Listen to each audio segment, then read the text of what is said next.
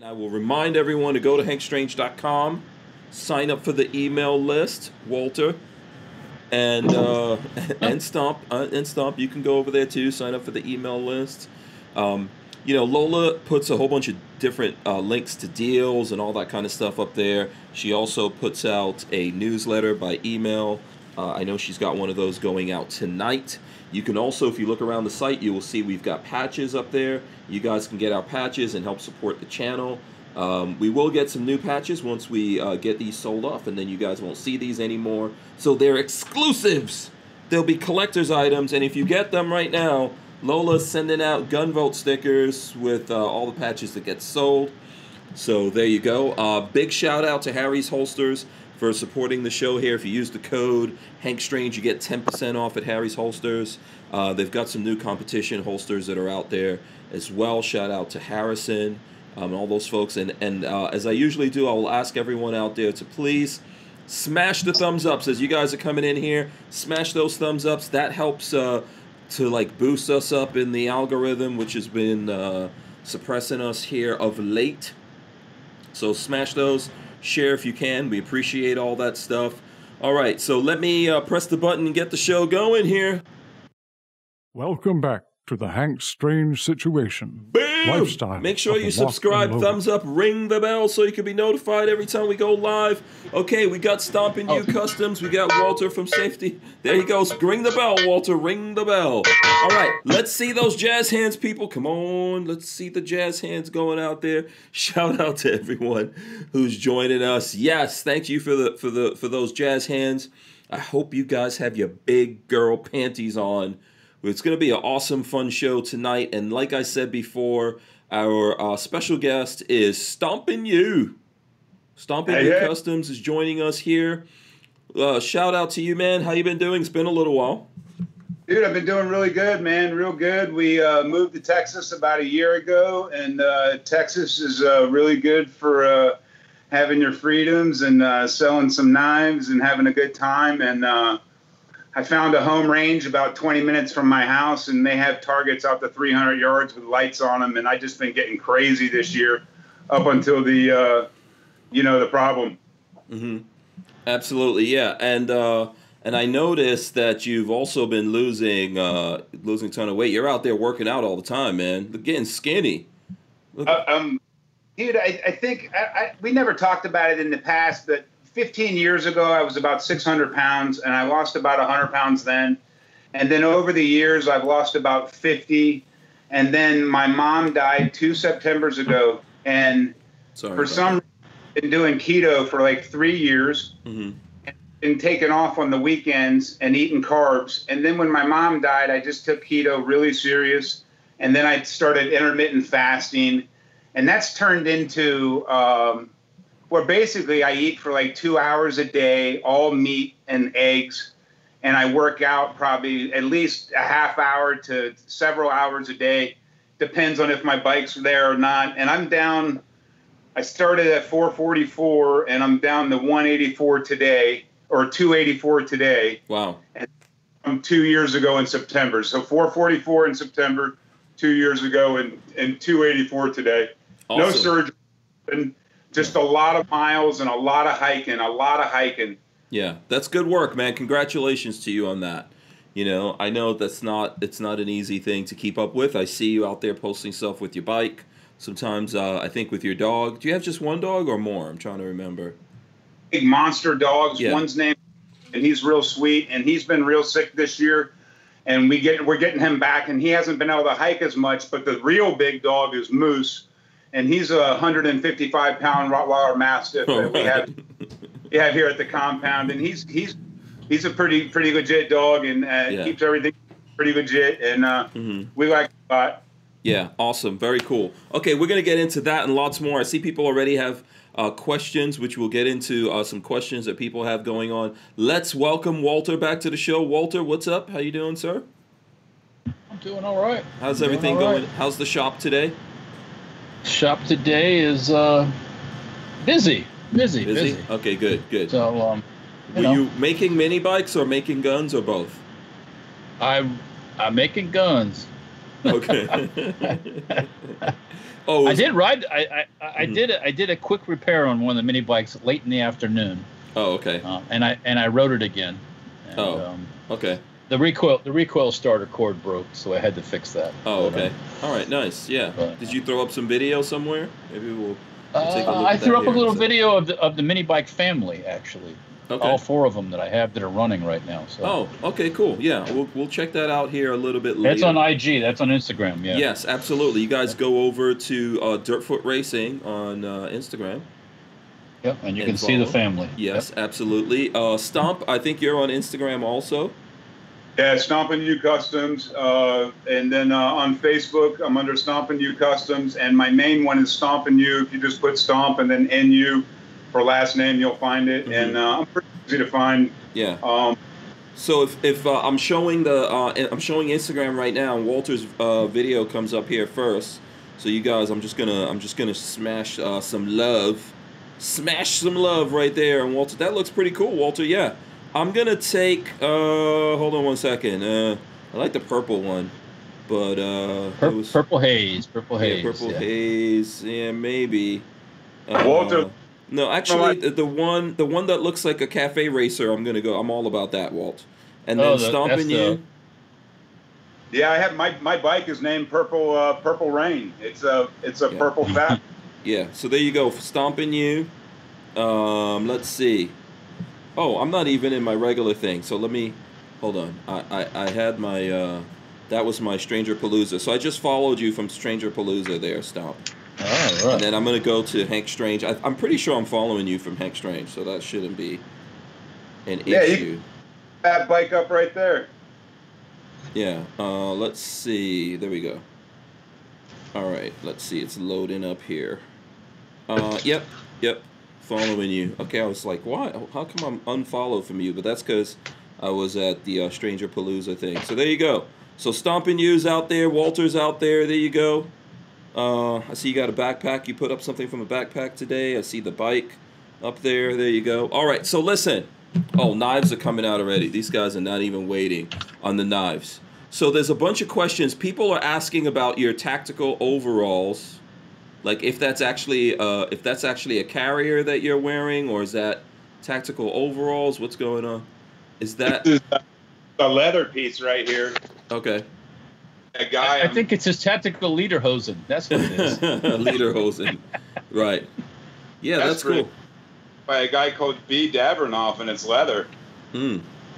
Oh wow. And he makes these just for AK products. He's really kind of exclusive. I don't even cover him in the store, but I told him I'd be talking about him tonight. It's just so neat. Yeah, that's so cool. He put a knife in here for me. Oh, okay. Hey, let me get that seated so I'm not in the light. Yeah. But got a knife in here that I carry everywhere, and I'm taking a class this year with Travis Haley, and I wanted to be able to film it. So I had a little cell phone holder put in here, and I can put mags there too if I want, but it just holds two mags. Yeah, right where the cell phone holder is, that looks like some kind of bikini or G-string or something right there. Dude, is that just me? You know the baklavas you wear? Uh-huh. He incorporates them into the leather.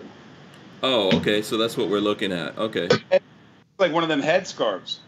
Oh, interesting. Okay, very cool. Yeah, that's a nice setup. So just for the folks out there who are interested in that, can people actually order that from somewhere? You can't order it. I'm going to be selling them one day, I hope, but you can get them on Instagram under By Davrenov, by.davronov. Okay. D-A-R-O-N-O-V. He's just an amazing maker out of Brooklyn, New York. Okay. And Brooklyn. He puts his patch on here like this.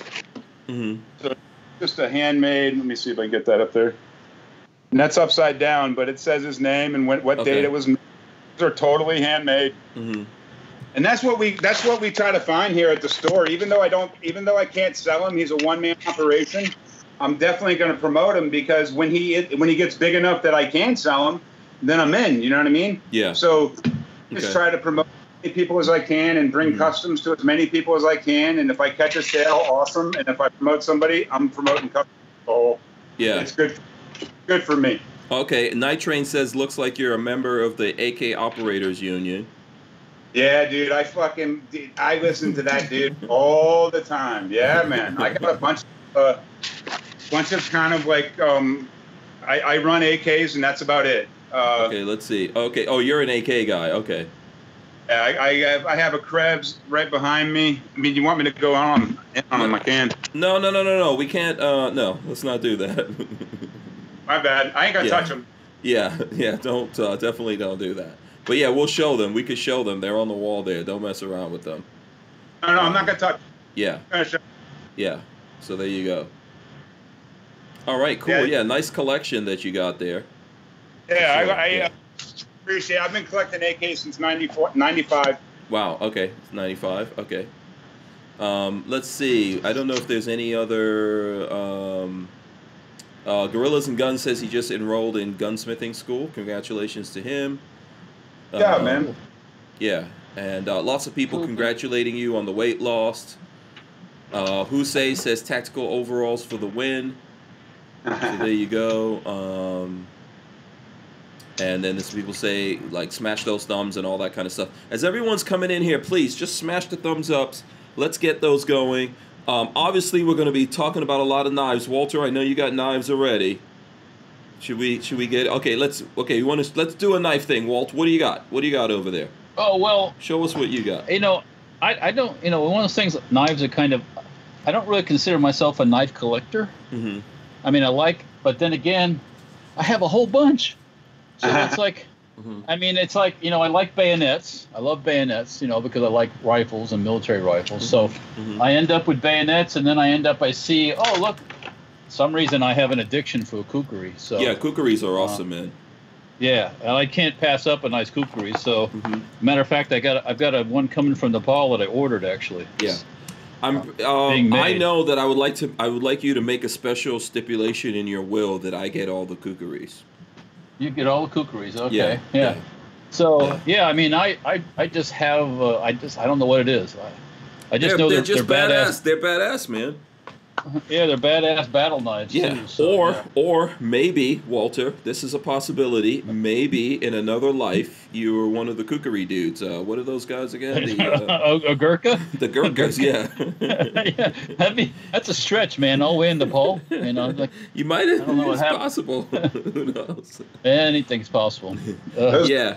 By the way, let me just stop everything here for a second because I promised this guy I was going to shout him out. So Steve Dave is not feeling so good, and earlier on he was telling me, hey, you know, if you can, he says, here, I'll throw it up what he said. He says, I need a big shout out at the beginning of the show today. It'll make me feel better. Just got out of the hospital, but I'll be okay, and I'm here for the show. So big shout out. Everyone shout out Steve Dave. Yay, Steve. Yay, Steve.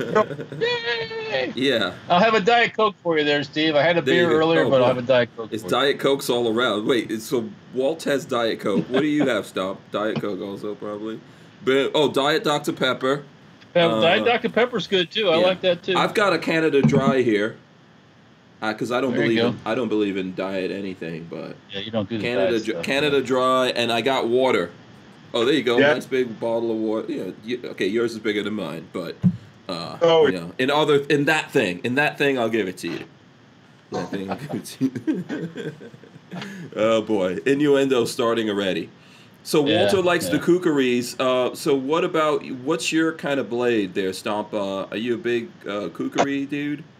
This is my favorite knife that I own. This is a handmade knife by Jeremy Boulder from Valerian Knives, and it's a Bowie, and it's kind of a narrow one, but it's a fighter. But I love Bowies, man. I'm a Bowie guy. Mm-hmm. These are all my personal knives right here. Wow, cool. I do like the Bowie style knives too. Mm-hmm. Yeah, this is my favorite. This is Americana right here. Yeah. Yep. This is by Art Maldonado right here. He's out of Palm Harbor, Florida. Oh, okay. He did my... Oh, that's a knife. This style sheath is the style sheath I run. Mm-hmm.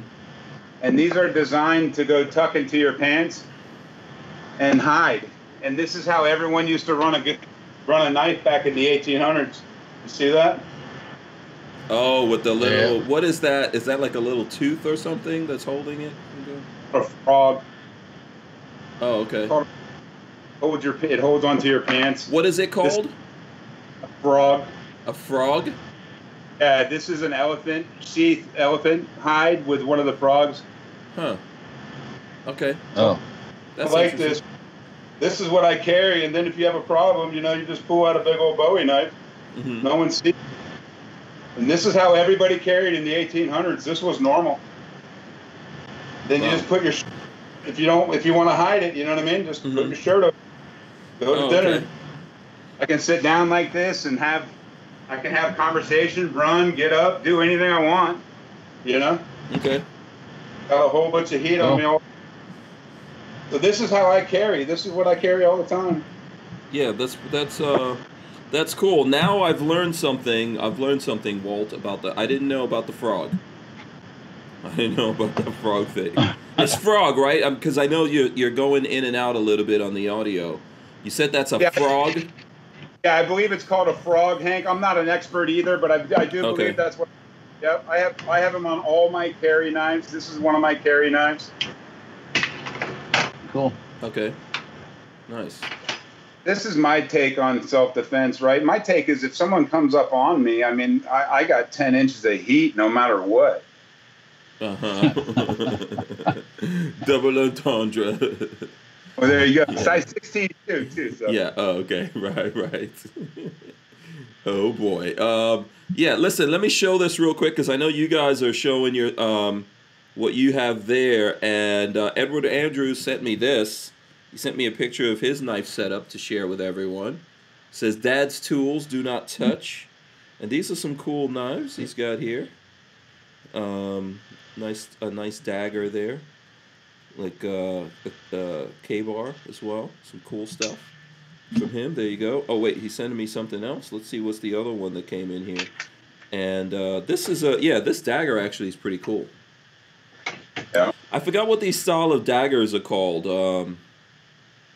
That's a karambit on the left. Yeah. Yeah. So this is like this is a karambit right here. The Damascus on the left, there's a karambit, yep. Yeah, yeah. Very nice. Very nice. Very cool. Okay. So let's see here. What's going on? Yeah, we got some handmade karambits if you want to see them. I got pretty much all those type of knives except the kukri. I sold a kukri a little while ago. Mm-hmm. So Des 7th Ave says, Hank... say kukri 5 times fast. Technically, kukris are machetes and not knives. The more you know. Okay, so they're machetes and not knives. So let's see. Kukri, kukri, kukri, kukri, kukri. Oh, it's not that hard. Kukri, kukri, kukri, kukri, kukri. We say 5 times fast. What happened? I don't know. Yeah, I don't know. Kukri monster shows up somewhere. Kukri monster. Yeah. Kukri, kukri. Yeah. Yeah. Guys who make those knives, Walter, are just unbelievable. The way they make them and the conditions they make them in and the price. Oh, yeah. You know, you're paying almost half of it just for shipping. So it's just an amazing deal. And they try to find the best steel they can. Some companies are known for using Mercedes-Benz leaf springs, and they're just really good high-carbon steel. Hmm. Oh. Okay. That's where cool. Are they getting the Mercedes? Where are they getting the Mercedes-Benz leaf springs from these days? Just old Mercedes-Benz at the junkyard? Absolutely, absolutely. They source the steel from every place. They try to get the best they can. Mm-hmm. I have a friend named Hertic Blacksmith in Africa, and all he does is pull the struts out of. There's whole entire markets in Africa that are designed for car parts that come from our cars, and he goes. He goes into a bin of struts that's the size of my store, and he finds struts that he wants with the best steel, and that's how he makes all his crowbars. And I'm friends with this guy on Instagram and YouTube, Hertic Forge, H-E-R-T-I-C Forge. He's 26. I've actually gotten him a passport, and we're working on bringing him over here and working with the guys in Texas here. And these guys can build things out of nothing, right? Our makers here in America have like 7 by 2x72 grinders and all this really kind of like what we consider normal tools, right? Mm-hmm. My boy in Africa just got power set up for the first time in the shop that he made by hand, where he built the bricks from scratch. Wow. What part? What country is he in Africa? Ghana. Oh, he's Ghanaian. Oh, cool. Yeah, I talk to him every day. I've been talking here. First, I thought I was getting ripped off, right? And then we just that would be if you were talking to someone in Nigeria, though. Then Ghanaians are okay. They're not, you know, they're not, you know, they're not very rip-offy, you know. Now, you know, it's so crazy how appreciative he is of just my time, let alone just knowing somebody that talks about the American dream. I mean, he's just so excited about it. Mm-hmm. Yeah. So let's see. By the way, I don't know if you know this, but Lola is from Ghana. Know that. Yeah, Lola's from Ghana. So I need to check that out. Like, send me some kind of link or something to that so I can see what kind of stuff. And he's making knives or what did you say? Crowbars? He makes crowbars and stuff like that. He makes forks, and I've gotten some pry bars. I showed him the market here for pry bars, and I had the tiny crowbars about 6 inches. And lots of dudes are walking around with crowbars, I guess. That's part of some people's kits. Crowbars? Yeah. Yeah, yeah. Yeah, we had tiny problems. What is this guy's? What's this guy's IG? We're gonna have to go look at this now. What's his IG? What's it called? I have him on Facebook, I think, but he might be on Instagram. Hertic Blacksmith, H-E-R-T-I-C Blacksmith. Hertic Blacksmith. Okay, hold on. He's definitely Hertic on. Hertic Blacksmithing. Is his name Isaac Aguiar? Yep. Aguiar? Okay. My boy. Yeah, hold on. I'll show his. I'll show his Instagram right here, and I'll follow him. Boom. So let me see. I'm looking for. I want to see where the. I want to see some crowbars. I want to see exactly what kind of crowbars he's making here. Oh, so these are little pockets. These are little pocket crowbars, openers. I like that skull opener that he's looking at right there. Huh, that's interesting. Okay. Yeah. Yeah. Yeah. Working together for a year. I bring his stuff over and sell it when I can. That's cool. He makes some really cool stuff. This looks like so looking at this looks like those knives that the guys make out of railway the pins for railway ties. Yeah, the railroad spikes. Ties. Yeah. Yeah, the spikes, Those aren't really the best knives. They can't be heat treated correctly. You can't get a good. Okay. Oh, that's awesome. Yeah, I'll check it out. So you're selling stuff from this guy, you're bringing it over, or you're working on that? What's the deal with that? What I do is I sell everything from him at cost, right? I don't make a penny, and I just send it back to him, and I get a little bit of a shipment, and then I sell it off and give it back to him. He's I'm really promoting him, and I send him money pretty regular. I'm getting we're getting him to a point where I can bring him over, and when we have like plane money, when we have enough money for plane tickets, then we can start approaching people for all the paperwork. It's so hard to get the paperwork through. Okay. You have to show intent. Yeah, I like. I'm showing this key rings that thing that he has that skulls. I like that. You know what? Listen, I will. I'll get something. I'll get something from there. I got to figure out how exactly to see what you have over there, but I'll get something and help support one of Lola's people. Absolutely. Yeah, awesome with that. Yeah, absolutely. And Matt Morrison says, I wonder if anybody picked all of Walter's guns from the auction. Yeah, Walt. Yeah. I don't think I got anybody pick anything. Yeah, I don't think so either. That's the most ridiculous thing. Walter's saying, go steal a feather from the Queen of England. You know, and if you do that, I'm gonna give you some swag. It's basically like, really, there's 1,400 guns on that website. I don't know, man. Oh, there was only 700 and something. Oh, 700. That's it. Yeah. Oh, there was 700 items. They weren't all firearms. Yeah, so. 700 items that you got to figure out which ones belong to Walter. As they say, that's cruelty, Walt. That's cruelty. If it was easy, everybody could do it, right? Yeah. That's called cruelty to the gun people out there. Cruelty. So well, you know, I mean, yeah. So that's still. I take it that's still open, right? That contest is still open. Yeah. Yeah. Okay. Oh yeah. Good luck to you. You're gonna have to do some major cheating. I'm gonna have to figure out if I can somehow figure out something and then help you guys cheat. Otherwise, no one's getting Walter's swag. I can just tell you that right now. Pixamite says Walter's playing super hard nuts on that challenge. Hey. Yeah, so stop. You don't know this. So Walter has where's the auction, Walt? What's the name of that auction? It's Gun Auctions USA. Yeah, and then tell Stomp what your rules of this auction are. And I took 20 of my. I took 20 rifles, firearms to put in this auction, mm-hmm. and of my own, and I said on the show, I said if somebody can pick out 5 of mine out of the whole auction, I'll give them a swag pack and some really cool stuff. Yeah, and of course, you know, it's pretty hard to do if you're gonna pick. Yeah, you gotta because it's well, anyways, without everything wouldn't you? There's some of those guns you wouldn't think would be mine. I'll just say that. Mm-hmm. Right. So, nope, got it. So, but you know what? It's all fun. You know, come on. Yeah, absolutely. Yeah, it's all fun and cruelty to the people out there. You don't know how many people have told me, like, okay, can you explain to me what's happening here with Walt? What is up with this content? How am I going to actually get some swag? Tell me if someone ever gets 5 of those things and sends it in to Walt. So, yeah. Hey, get people to your auction, though. No, it was cool. There was some cool guns. Matt Morrison says it looked like all. I looked at all the pics and thought maybe a broom handle Mauser was his. Laugh out loud. Okay, we could eliminate that one. It's not. Yeah, I can definitely say no because if I had a broom handle Mauser, it wouldn't be at the auction. So you got 699 other choices. Right? You know that's. Hey, look it. You know, it's easier than winning the lottery. You know, come on. Really? Just barely. I would advise you guys play the lottery first.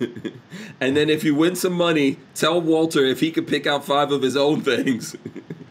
Well, at least I can see in the chat somebody's listening to what I'm saying because they noticed that I said rifles. So. Rifles. Yeah, All Thumb says Walter said rifles. A clue. It's a clue. Go in there and search rifles. And then there's probably only about 500 rifles in there, so you should be. Yeah, just go eaty, meaty, mighty, mo. That's what I say. That's my suggestion to you. Yeah. That's a lot of people win the lottery that way too, you know. Yeah, or go to the site and look right now and just say, hey, Hank, is it a blah blah blah? Well, ask Walter. He says no. Then just go through the process of elimination. And Walter. At the end of the year, when we get through all those questions, then I'm telling you, right. Yeah. What's your for a rifle? You're putting that in auction, Walter. Say that again. I'm sorry. Then what's your criteria for a rifle you're putting at auction? I have some doubles of things, more than one. Right now, the market is really, really hot for everything that shoots bullets. So, I figured it might be a good time to. You know, clean. I mean, you know, when you got 2 or 3 of the same thing, and you're not even using one of them, so it's like, okay, well, let's just cull the herd a little bit. And, I did the same thing over the last 3 months. I've gotten rid of a lot of stuff, and I'm down to like not too much. I mean, pretty much what you see in like a couple of shotguns, and I'm okay with it. You know what I mean? I was able to buy a fat blank. I was able to pay some debt off. I was able to do all kinds of, and. I got myself down to 4 rounds now. I know that sounds crazy, but I'm down to 9mm, 12 gauge, 308, and 7.62 by 3.9. Okay. And it's very refreshing to me, right? So I have like 5 AKs that take that round, and then I have an AK that takes 308, and then I have, you know, a 9mm AK and real basic, you know, a Glock here and a CZ there, and that's about it. You know what I mean? Like I got rid of all my extra pistols. I got rid of everything. So did you do that because of like what's going on? Everyone's buying all the guns. You're like, hey, this is a great time to do it, or you were just selling stuff anyway.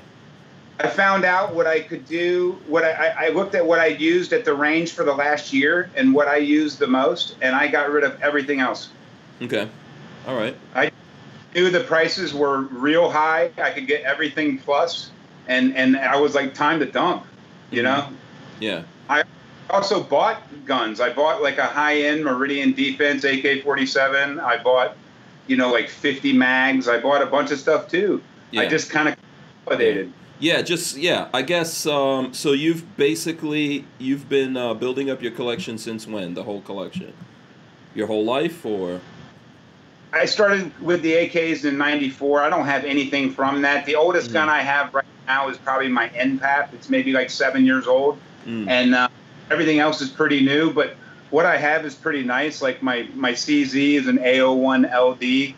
And that's like one of two guns. I have two pistols, right? I have an A01LD and I have a Glock 34. And when I get to carrying and having a concealed permit, I'll get a smaller gun. But until then, I'm not carrying one. I carry this knife and I'm good. And I have something. You don't have a CCW yet? I used to in Florida. When I moved to Texas, it got it went up, but I need to get it again. I'm gonna get one soon. Okay. Yeah. Yeah, absolutely. Okay, very cool. I think there's nothing, I don't know what you think about that, Walt, but I think it's, I think over time you kind of like realize, hey, these are the guns that I'm really into, you know? Yeah, I mean, get better ones and consolidate, right? Or if I've, you know, I had some things that I've never really shot, believe it or not, and I really didn't have any huge desire to shoot them, that I just acquired through different various ways, and it's like, okay, this is a seller's market right now. So I figured, well, let's be a seller for one time instead of a buyer. Now I am watching a couple of things on the auction that I'd like to buy. So well, so let me ask you this, Walter. What are you looking at? What are you looking at on the auction that you would like to buy? Well, if I tell you what I'm interested in, some bonehead's going to go out and bid against me. No, no one would do that here. They wouldn't do that. No. Yeah. You guys pinky swear that you won't go bid against Walter. And then we yeah. I'm trying to get Walter to say what he's looking to buy so we could eliminate some things. See, my interests vary greatly when it comes to firearms. Everybody thinks, oh, you just like military guns and all that. And I do like military guns, but there's other things that'll catch my eye and I'm like, oh, that's a cool, that's an interesting gun. So, you know, but again, I'm not going to pay crazy prices for interesting guns. Yeah, so. Yeah, absolutely not. We were looking at that. Where's that Tech 9 at, by the way? That Tech 9's close to $700 right now. Oh no. And there ain't no effing way in this universe that I'm paying $700 for a Tech 9. No. There ain't no way. I would love to have a Tech 9. If anyone has a Tech 9 in good shape, that you don't want and you want to make it a gift for me for Christmas or something. Let me know. Hank, yeah. I used to own one. Oh, you used to have a Tech 9? Yeah. Oh, okay, cool. Was it in good shape? I mean, the magazine, the latch would always break on the magazine. I mean, it was horrible. The gun was just all right. I mean, I never got it to work very well. Yeah, yeah. Brian Quick says, don't overpay for a gun right now unless it's something no longer produced. So there you go. Let's see something. There was someone, some people were talking about, like, some people don't like selling anything. I guess there are some people who are selling stuff. I see DCG44 says, I hate selling. There's been lots of panics in my existence since I've had more guns than, you know, and people buying magazines. And there's been times I could have sold magazines that have at a huge profit. I could have sold receivers at a huge profit, but I for a while, sometimes it's like, well, if I sell it, will I be able to get it again? You never know. So yeah. But I mean, I got a box of 100 AR mags sitting in the shop, but you know, right now mags are not that crazy, except that, you know, when California thing pops up. No, I don't think mags are not that crazy right now. And I think the market is calming down because I'm getting emails from companies that are selling parts, and some people are having sales on parts. Really? So it's not that crazy as it was a little while ago. So. Oh, okay. And I know when I was in when I was at Lawful Defense the other day, they had tons of magazines over there. So I don't think there's a big run on magazines, which we have seen that. That's happened in the past. We've seen people buying the living daylights out of magazines. I think right now the biggest thing's probably ammo. And then handguns. 223 ammo and stuff like that. Yeah. You know, I mean, I ain't paying no 60 cents a round for no AR ammo or nothing like that. There's no way. Sorry. Mm-hmm. Yeah.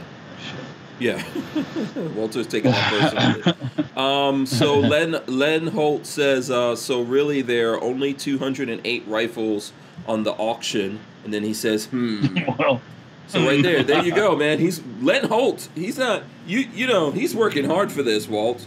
I'm surprised. He's counting cards, man. He's starting to count the cards. He's down to 208. You know his odds have gone up. 208 rifles, huh? Len, I really think you need to start suggesting some rifles. See what we can eliminate. We're just going to have to do it like this. That's how we're going to have to go. Listen, while we're on the magazine, what was that? What was that, Stomp? Hey, one's got to be a Mauser. Yeah. Do you have any Mausers on there, Walt? No. Oh, there you go. Boom. So that's a clue right there. Well, it's close to one, though, so it's like a make of a Mauser, but it's called something else. There's a couple Mausers on there I was watching. Oh, so see, there you go. There you go. You can eliminate Mausers. Eliminate Mausers out of that list. So listen, while we were talking about magazines, I actually saw something in the news about magazines. Let me see if I could pull it up. There was some guy that got in trouble over magazines on the news. Let's see. Okay, here it goes. I'll throw this up and we can get into this real quick and then we go on to other stuff. So this is in the Monitor. It says, man found with 200 AR-15 style magazines. A McAllen man faces up to 10 years in federal prison in connection with federal smuggling goods charges after he was arrested at a port of entry last week, records show, on September 15th. This is in England, isn't it? Let me see. I think this is Mexico. On September 15th, U.S. Homeland Security investigation agents interviewed Luis Eduardo Mendoza Perez, a U.S. citizen, after he was detained by U.S. Customs and Border Protection officers as he attempted to pass through the port on his way into Mexico. He was referred for He was referred for a secondary inspection after giving a negative declaration for any prohibited items. During that stop, which took place at the Hidalgo port of entry, CPB agents discovered 200 AR-style magazines within Mendoza's vehicle, specifically underneath the back seat and inside the spare tire well of the vehicle. The complaint said, so he was smuggling for reals. It's not like, he was in a store, he accidentally bought 200. Because in America, there's not the... Yeah, man, listen, you could be at a store... And you're like, these magazines are on sale, and buy 200 magazines. But then just forget they're in your car as you drive to Mexico. It's not a crime. It's not a crime, right? Not here it isn't. No. Yeah, what are you saying, Stomp? You can't have 200 magazines in your car going to Mexico? Yeah, I guess not. But he definitely was trying to hide it. I mean, you may need 200 magazines going into Mexico. Yeah, I have a feeling he was going to make some serious money from those magazines. So it says, in the interview with HSI agents, Mendoza stated that he was hired by an unknown person in Mexico he confessed, to transport the magazines from the U.S. into Mexico. Mendoza told agents he was to be paid $2 per magazine and expected to be paid $400 in this instance, the complaint states. That's not worth, I don't know, $400. I don't know. But Mendoza stated that he knew it was illegal to transport magazines into Mexico and that he did not have a license to export such items to Mexico. And he admitted all this stuff. He admitted he also smuggled magazines into Mexico on two... What? Where's this guy's lawyer? Is he stupid? Where's his lawyer? I'm going to be like, what? There's a problem with magazines? Yeah. Seriously. Yeah, 2 days after his arrest, Mendoza made his initial appearance before a federal magistrate and requested to have counsel appointed. Now, Records show additionally Mendoza consented to a video conference detention hearing. Mendoza is represented by counsel from the Federal Public Defender's Office. If convicted of smuggling goods from the United States, the 19-year-old 19-year-old McAllen man faces a fine and a maximum of 10 years in federal prison. Well, okay, so he's being prosecuted by the U.S., not the Mexicans. So, yeah, he won't do a whole lot of. He'll get fined, and he might do a little bit of time. He ain't gonna do no 10 years in prison. Yeah. Yeah, this seems like. I mean, I guess this has probably been going on for some time. Well, yeah.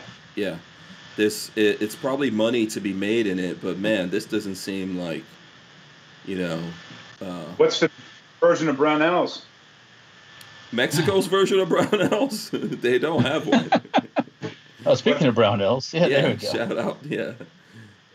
The Bureau of Propaganda on there. Brian Woodward says, "Is this dude from the Village People? This is a kid, and he's made like for $400, man. He's gonna do time. You know, for $2 a magazine.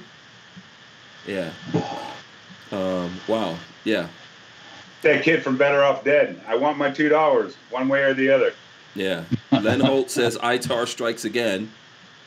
And Lola says, accidentally buy 200 magazines, laugh out loud. So what did 200 magazines even cost? Well, it depends. AR magazines, right? Yeah. You can buy, I just got an offer. I got an email from Global Ordnance. I got an email from those guys. It's they're Korean steel mags, which there's nothing wrong with. And they were like $6.50 a piece or something. Okay, so times 200. $1,300 to make 400. I guess that's not bad. And there you go. But that's Stomp's showing his AK. These are Korean. Oh, Korean AK mags. Yeah. Steel ones. Yeah. Badass. No, but $10 each. Yeah. Yeah. What's that's that? A pretty. You're selling yourself pretty cheap for $400. Come on. Man. Yeah. That's like. Yeah.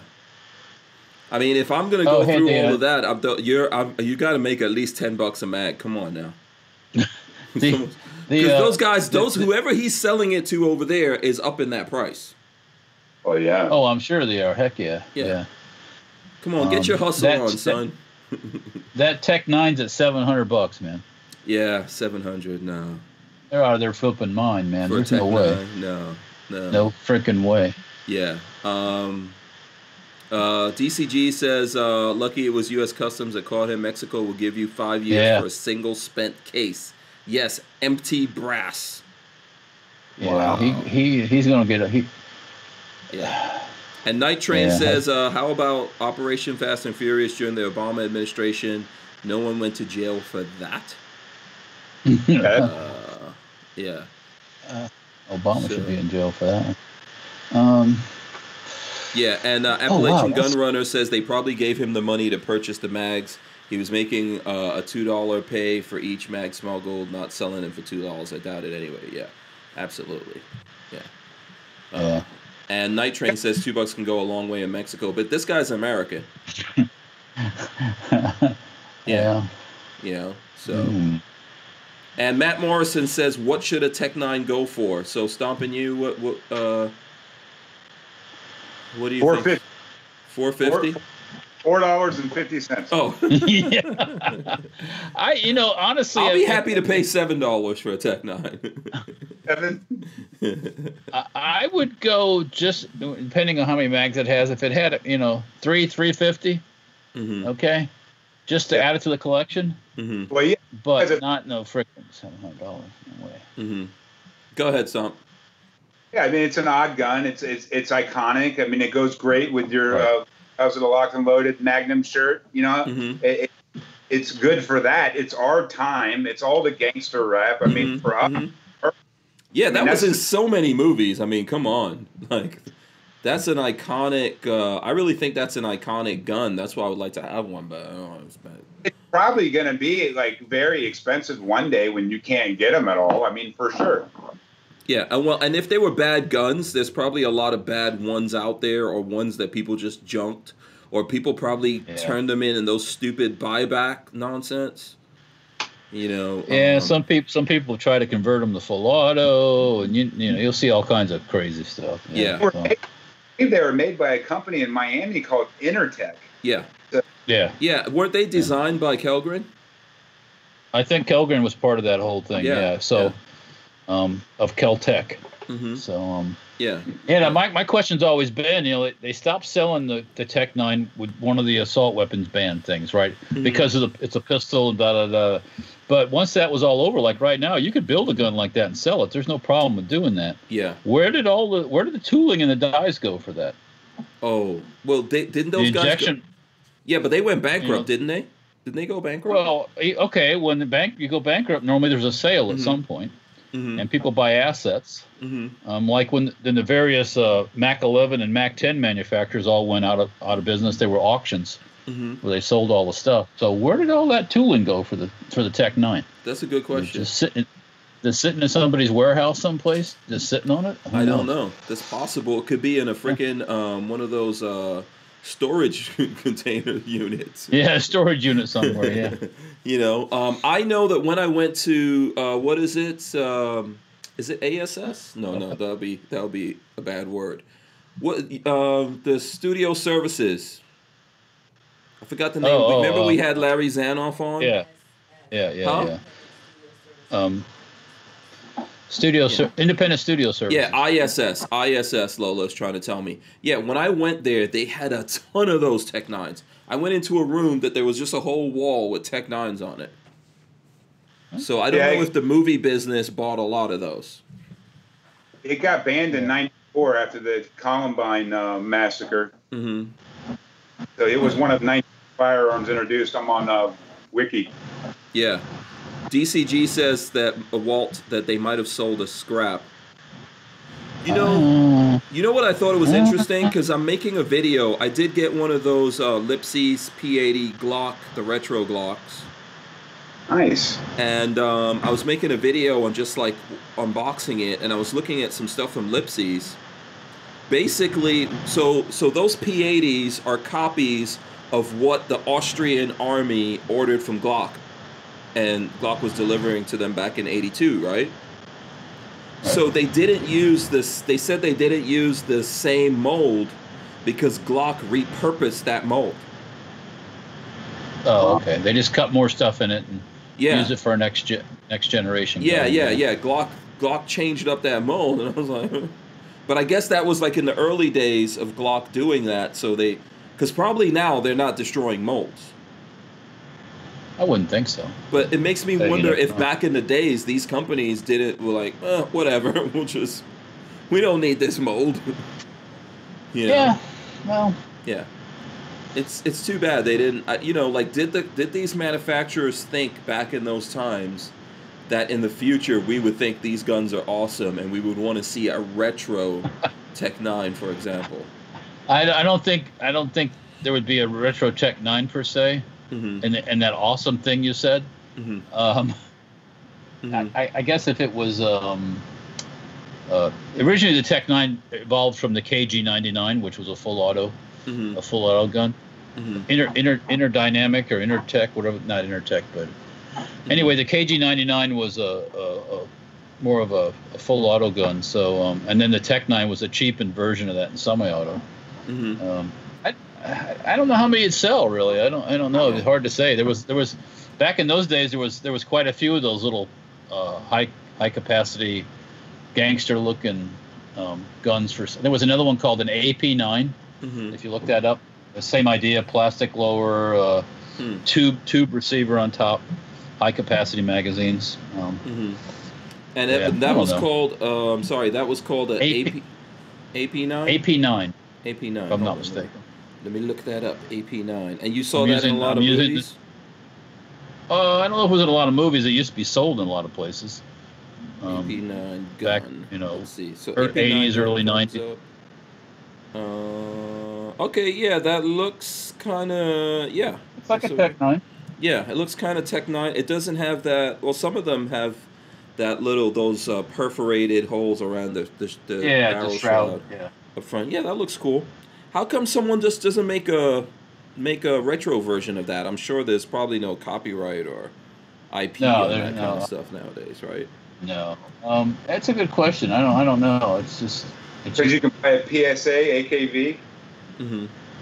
Yeah. Right. Someone was asking. Yeah, I mean, go ahead. Go ahead, Walt. There's that too. I mean, you know, but injection molded made guns are cheap to make. I mean, it don't cost Glock $400 and something or $500 to make a 9mm pistol. I can tell you that. So I would make the grease gun again, something that's like iconic, something that you wouldn't shoot again, but something that's like World War II and just bad as hell. But you know it's not going to aim right. You know you're never going to really use it. But that would be cool. Yeah.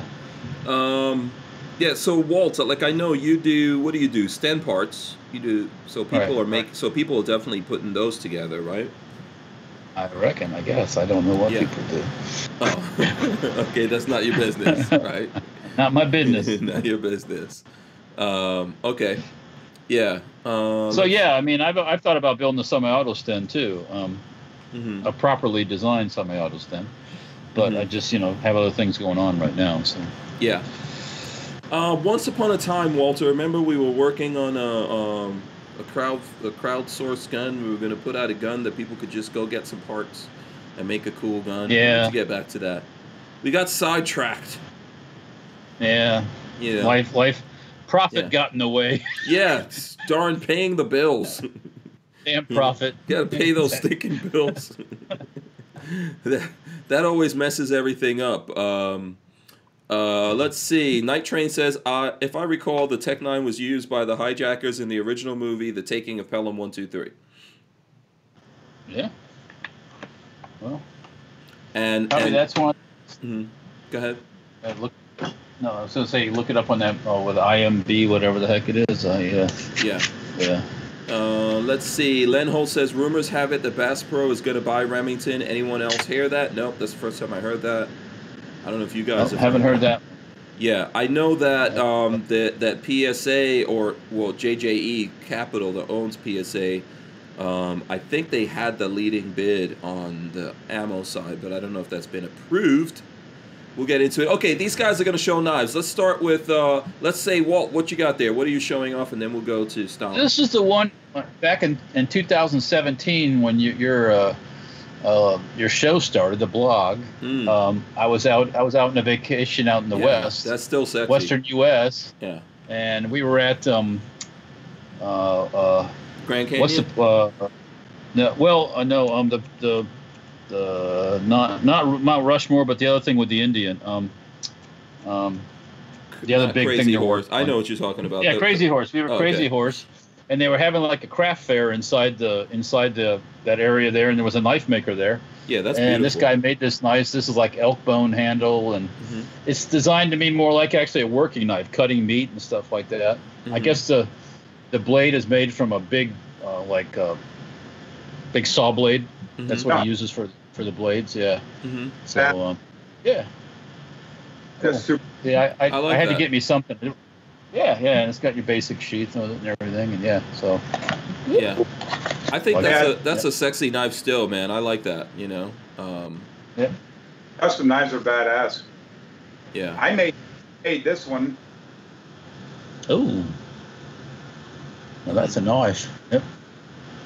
Yeah, the first one they make that you make, you don't know what it's going to really come out to be.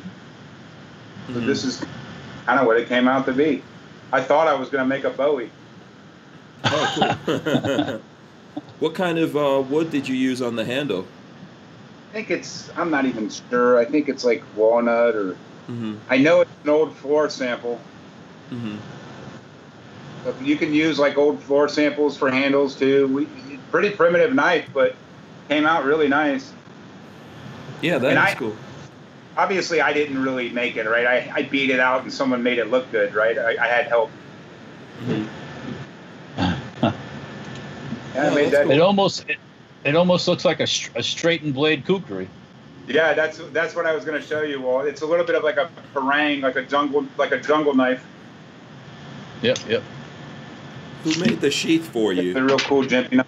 Where'd you I get did the that. Sheath? Oh, you did the sheath? Okay. I made all of it, really. It took me like 30, 35 hours maybe. Mm-hmm. Like weekends, a lot of visiting. Yeah, definitely fun. Like if I was to die, I'd probably get buried with this one. Really? Okay. I made it. You know what I mean? Mm-hmm. It took me for. You can't. No, very cool. How many knives have you made yourself?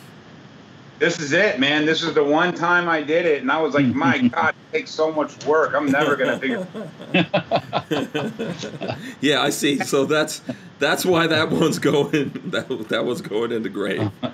Going when in the grave with you.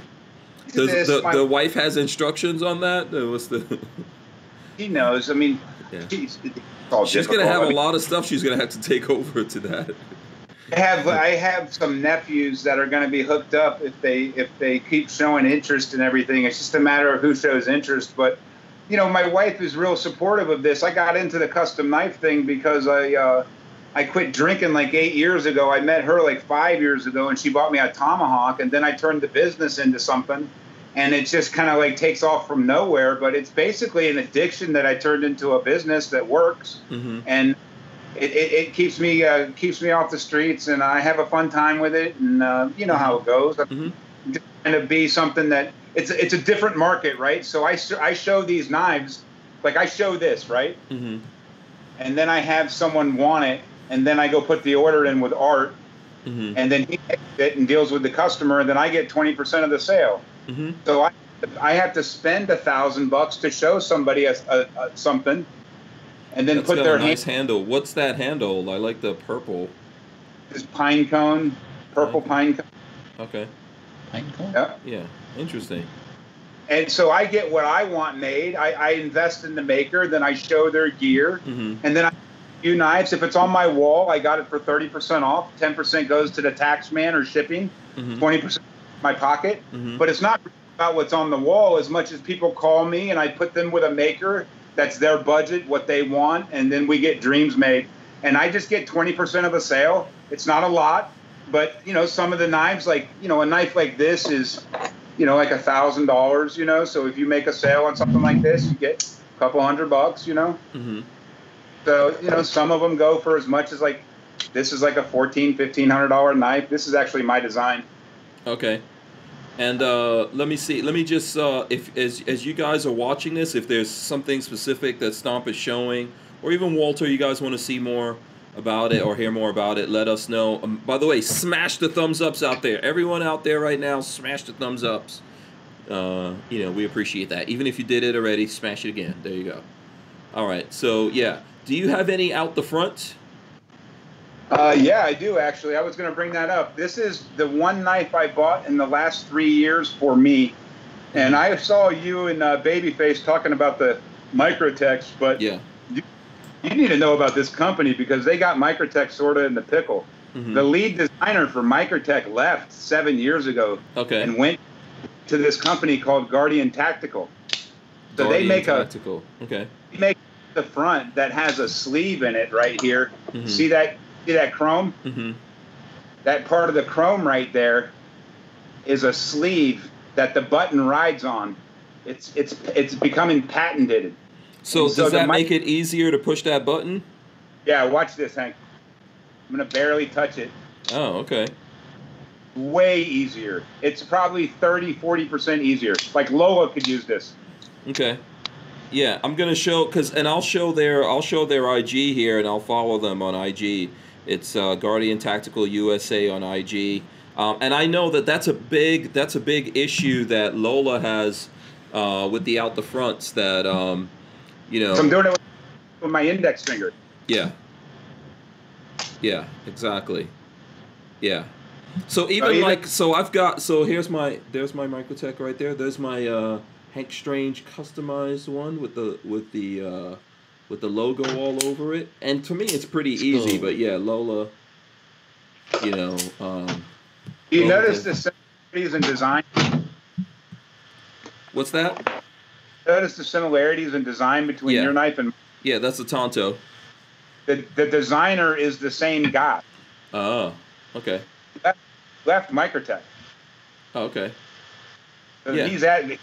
doing his own thing at Guardian Tactical. So what does a knife like that go for? I think this is like 375, 275, 250. Like the big one, I think, is 380, and I think this one's like 330. Okay. All right. Cool. One, like your Tragoon, your combat Tragoon is bigger. Mm-hmm. They have one size bigger like that. Oh, okay. Let's see. By the way, let me throw. Let's get us all up here. Brick says, "I've been saying that about Guardian Tactical, my EDC." That's what he says. Okay. No, they're a really good company, man. I don't really talk about regular knives too much, but if I do, it's Guardian Tactical and basically Cold Steel. I always recommend Cold Steel. Okay, very cool. Walter's got a. You were talking about tomahawks, and Walter looks like he's got a tomahawk out here. What's that? Yeah, it's just a basic throwing tomahawk. You know, it ain't pretty. Walter, you know, that's a hawk every competition thrower in the world uses. That's a Cold Steel Frontier Hawk, $33 on Amazon. It's the same one all the pros use, I think. Well, maybe not. Must be similar. It must be similar, but this is not a Cold Steel. Okay, my bad. This I don't know the manufacturer. I bought it. Actually, when one year when I was at with the Boy Scouts at summer camp. Does it have any markings on it, Walt? Nope, not a one. Okay. It looks like it was hand forged at some point, whether that was in who knows where. But it is fun to throw, and you know, and if you break the handle, you just put a new handle on it and you keep throwing. So yeah. It always makes for good competition amongst friends. Oh, that's cool. That's a cool one there too. Yeah. Yeah. Yeah. So hold on. Let's show what were you just showing. This is where the custom game all started for me. This is my first custom piece ever. My wife, the first year we were dating for Christmas, and I fell in love with her. Oh wow. Okay. Nice. Cool. This Three Rivers. Yeah, that looks savage. This is a really nice one. Yeah.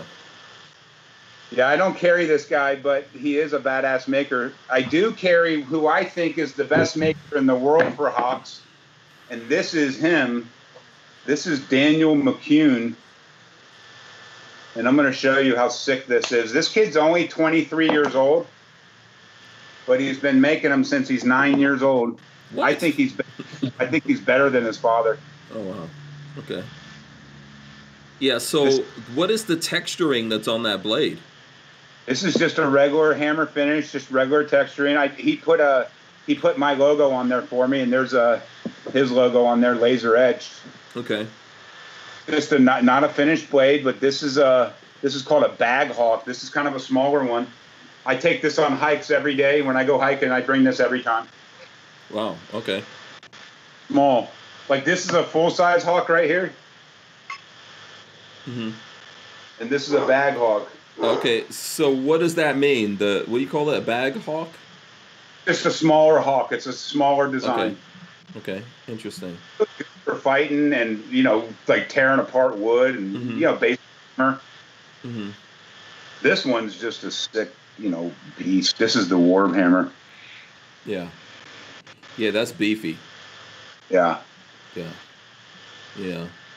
And McCune has a waiting list. I get it. When I call him for a hawk, I get it pretty quick, like within a couple months usually.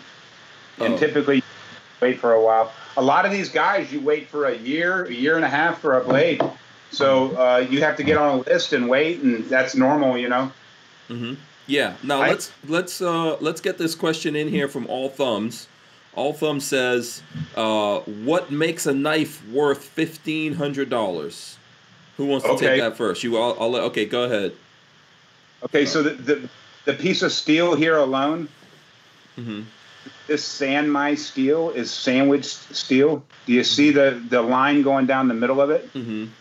So it's pattern welded. It's Sanmai steel. That piece of steel alone is $320, and that was 5 years ago. And then you have to have it made, right? And the custom knife that I had made from scratch from my design. So that cost me like $1,000. So you're in it for $1,400. And this made knife to what I wanted made. This is a really sad story, actually. I don't want to say the maker's name, because this is Gen 1 of the Stomp Blade, and then this is Gen 2. And this is a sick, sick knife. And I made it like the Rambo knife in the design. And I spent a lot of money getting this one made, too. And you see how it just opened up with my finger? Thumb that forward. So you can just pop it with your finger. I mean, the action on this thing is sick. You know what I mean? Gen 2, we sold 5 of these in a week, and then he took the name and called it the Ultimatum instead of the Stomp Blade and cut me out of it. Oh, man. Yeah, so now I'm thinking about giving it to China. And now I my favorite dagger from him because I don't even talk about the guy's name no more, right? I don't even say his name no more. He's a piece of shit, but his knives are badass. Yeah, that's it's too bad that happened, man. Sorry to hear that. That sucks. Hey, dude, I got close to 25. I got like 14 in this one and 6, and so $2,000 into getting my own knife brought out. Sick design, and it gets taken out from underneath you when something sells. Money talks, I guess. Yeah. Sucks. Yeah. Yeah. So Walt, what's your take on that, Walt? What do you think? Like, would you spend $1,500 on a knife, or is that just, like, too expensive for you? There's a lot of labor in making a knife, you know? I mean, if it's done right. So, I mean, you're paying for people's labor. You know, you're not paying for slave labor. So you're paying for, you know, and people have – if it takes you X amount of time to make one knife, you know, you got to make enough money to keep the electricity on and pay the, you know – and everything else. So yeah, I mean, custom stuff always costs more money, you know. And once again, I mean, if you want that, then you'll pay that. If you don't want that, then you know you can buy something off the shelf, and you know, I guess you'll be happy. You know? Yeah, I think there's lots of things in this world like that, right? It's what is the value to you. Like, if you see the value in something, then it doesn't really bother you that much that it costs you more, because you really value that thing. All right, what are we looking here at here, Stomp? This is a Melvin Lozada. Okay. Lozada, the Tampa. And he's just an amazing maker that's been in the game like 15 years. And this is a tiny knife called the Bambito that is a pocket knife. Literally a pocket knife. And this costs just a little bit less than his big knife, you know? There's not much difference in these two blades. They're still titanium. It's just a design and how it's made, right? So there's a year wait to get one of these from Melvin. You call me, I can get it in like 3 months. He'll get right to work on it. Melvin has 5 rooms set up in his garage, and he's like a jeweler. They're all separate spaces. They're all hermetically sealed. He spends his whole life in his garage making these by hand. These are amazing. And what's the price on these? I believe this is about $600. Okay. And it's titanium, you're saying? All right. His big one, I think this is close to $800. Okay. So beefier. Yeah, that's big for a titanium knife. Check out that design. Oh, yeah, that's cool. Almost like a pry bar. Yeah, nice stubby tanto. Yep.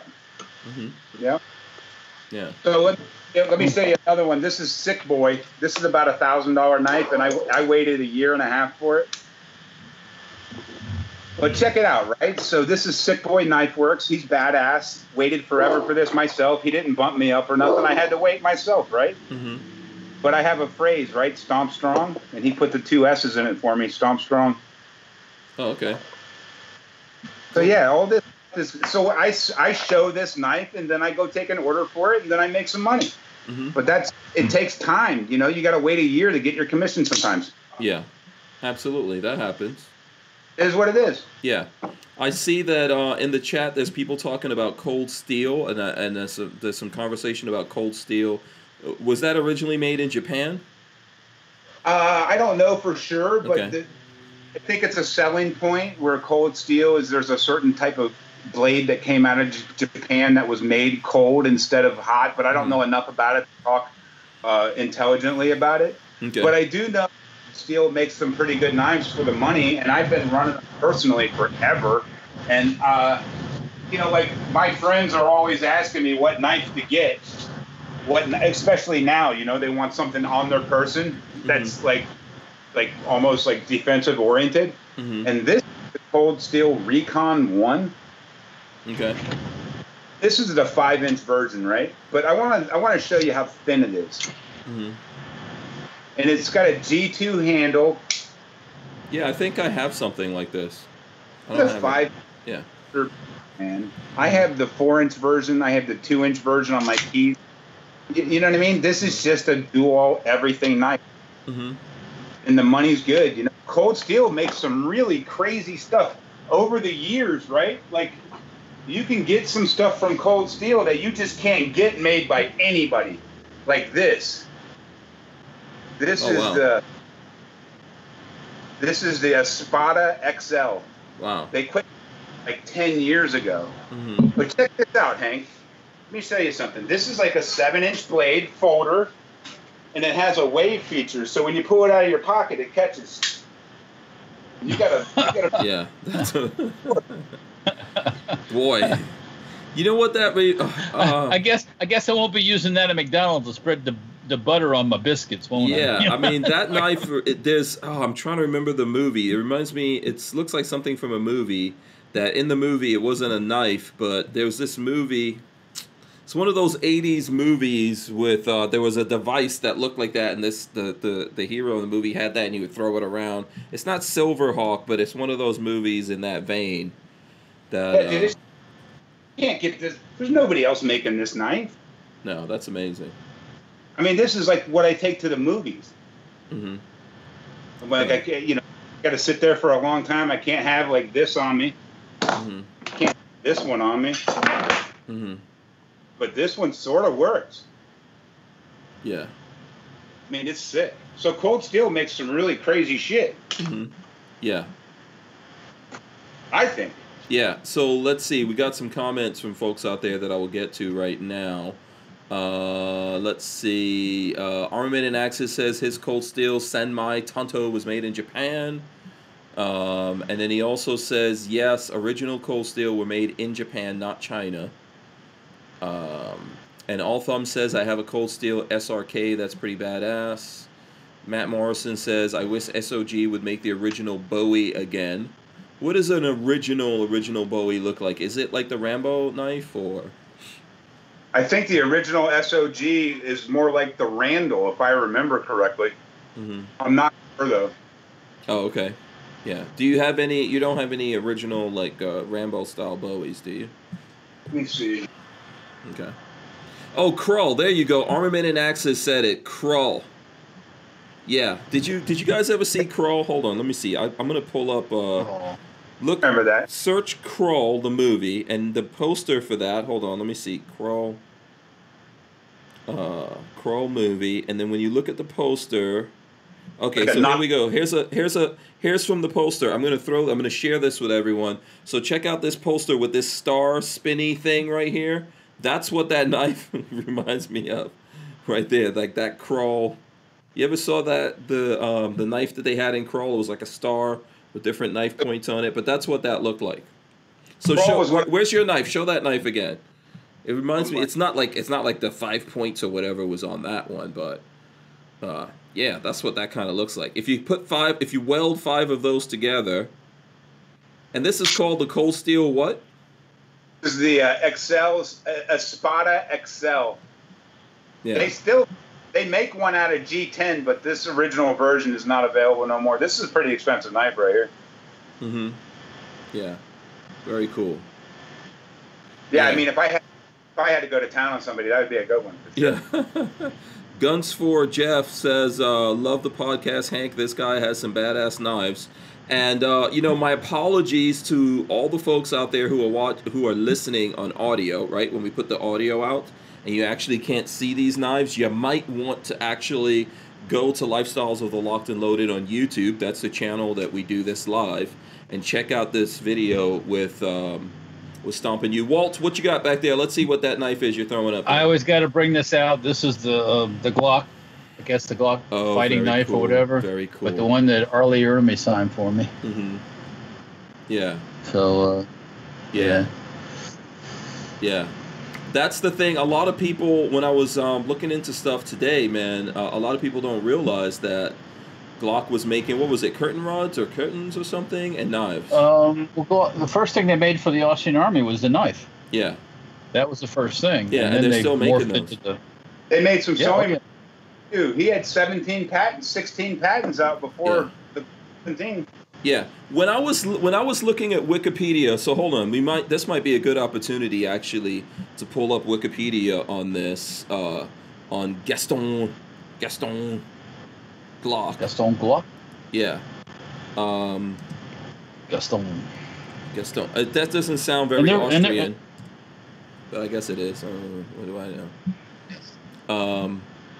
So sounds here like a Disney character. Yeah, sounds like it does sound like a Disney character. So it says right here, Gaston Glock, born 19th of July 1929. That's an old dude.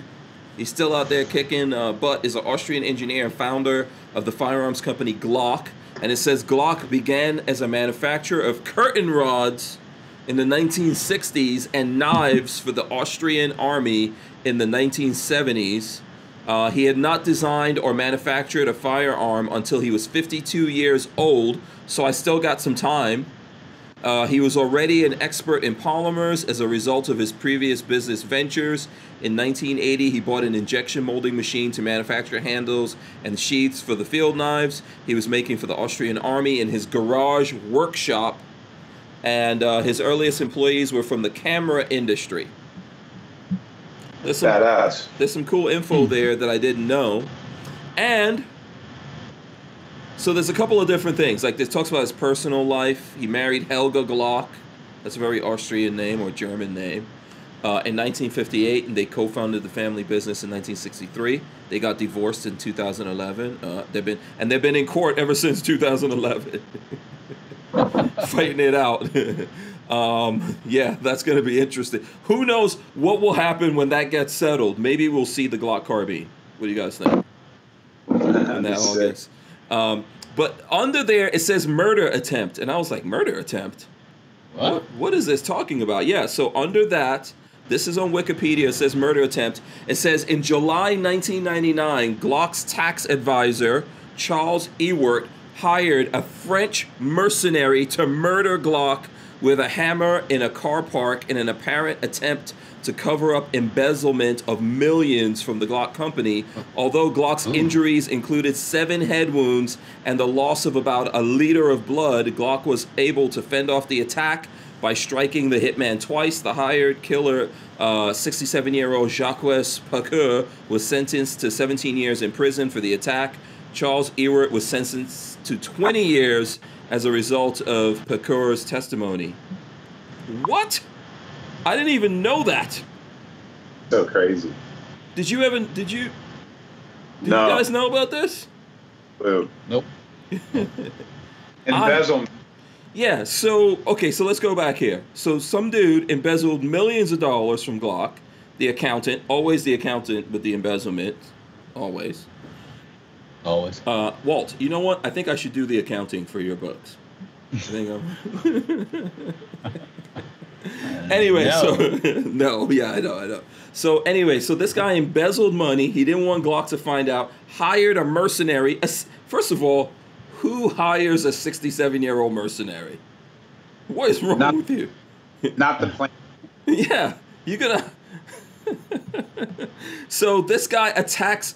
This is. And you know what? This is such a funny gun story, because here's the owner of Glock, and he has no Glock on him, right? He doesn't have a gun on him. This guy attacks him with a hammer, because, you know, guess what? It's all the guns in the bag. He don't have a gun either. Yeah, the 67-year-old mercenary.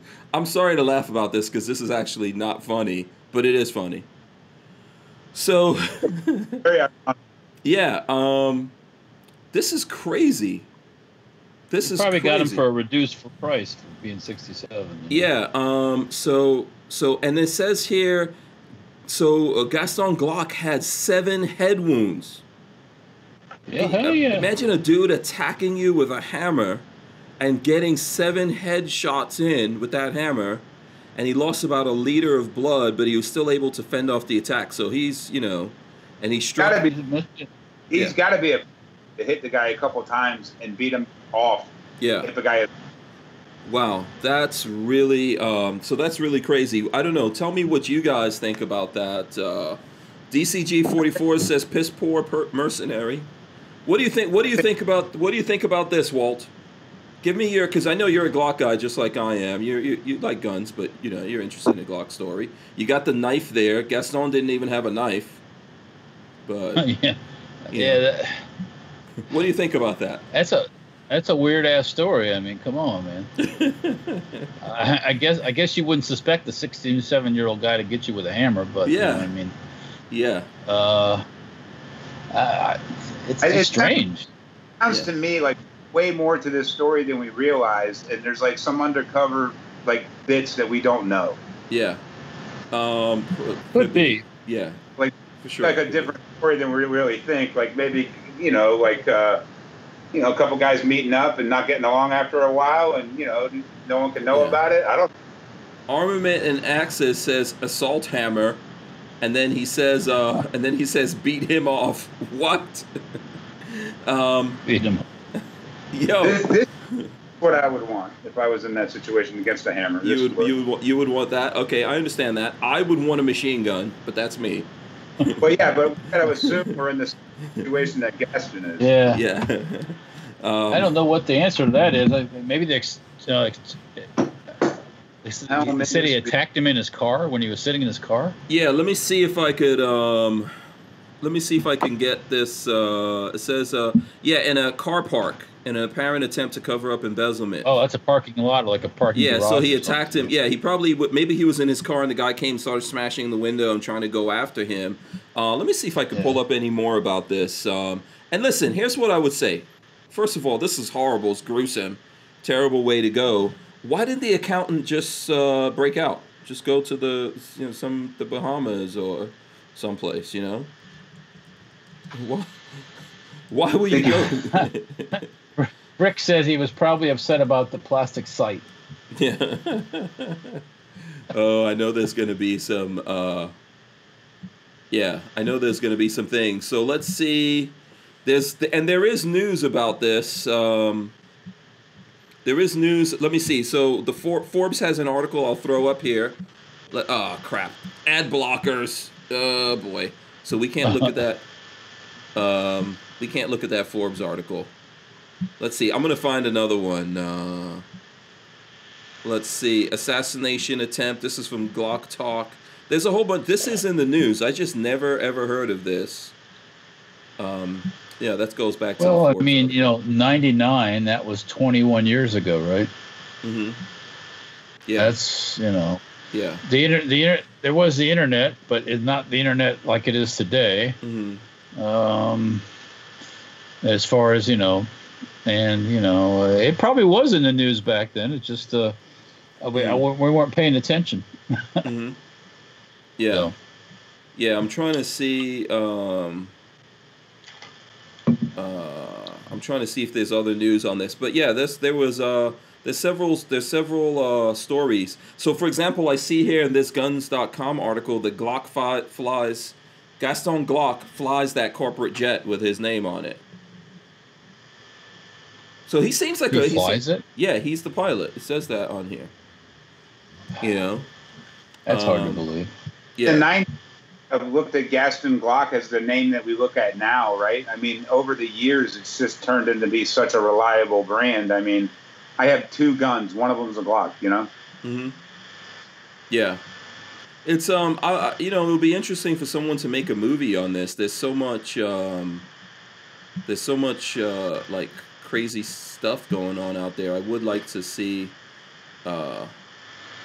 you know, I would like to see some kind of movie or something about that. It might be interesting. I don't know. Who can play him in? Who could play Gaston Glock in the movie? Do you guys even know what he looks like? He's just, you know. I have seen pictures at one point, but not recently. Yeah, we can get Arnold Schwarzenegger. He's Austrian. Who's the friend? You know, Gerard Perdue?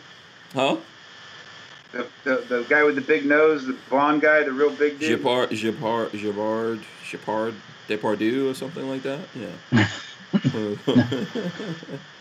Yeah, this is interesting. It's interesting, though. I say that in the movie it should be Schwarzenegger. Yeah. Right? I'd be Glock. Yeah, I'd be Glock. Yeah.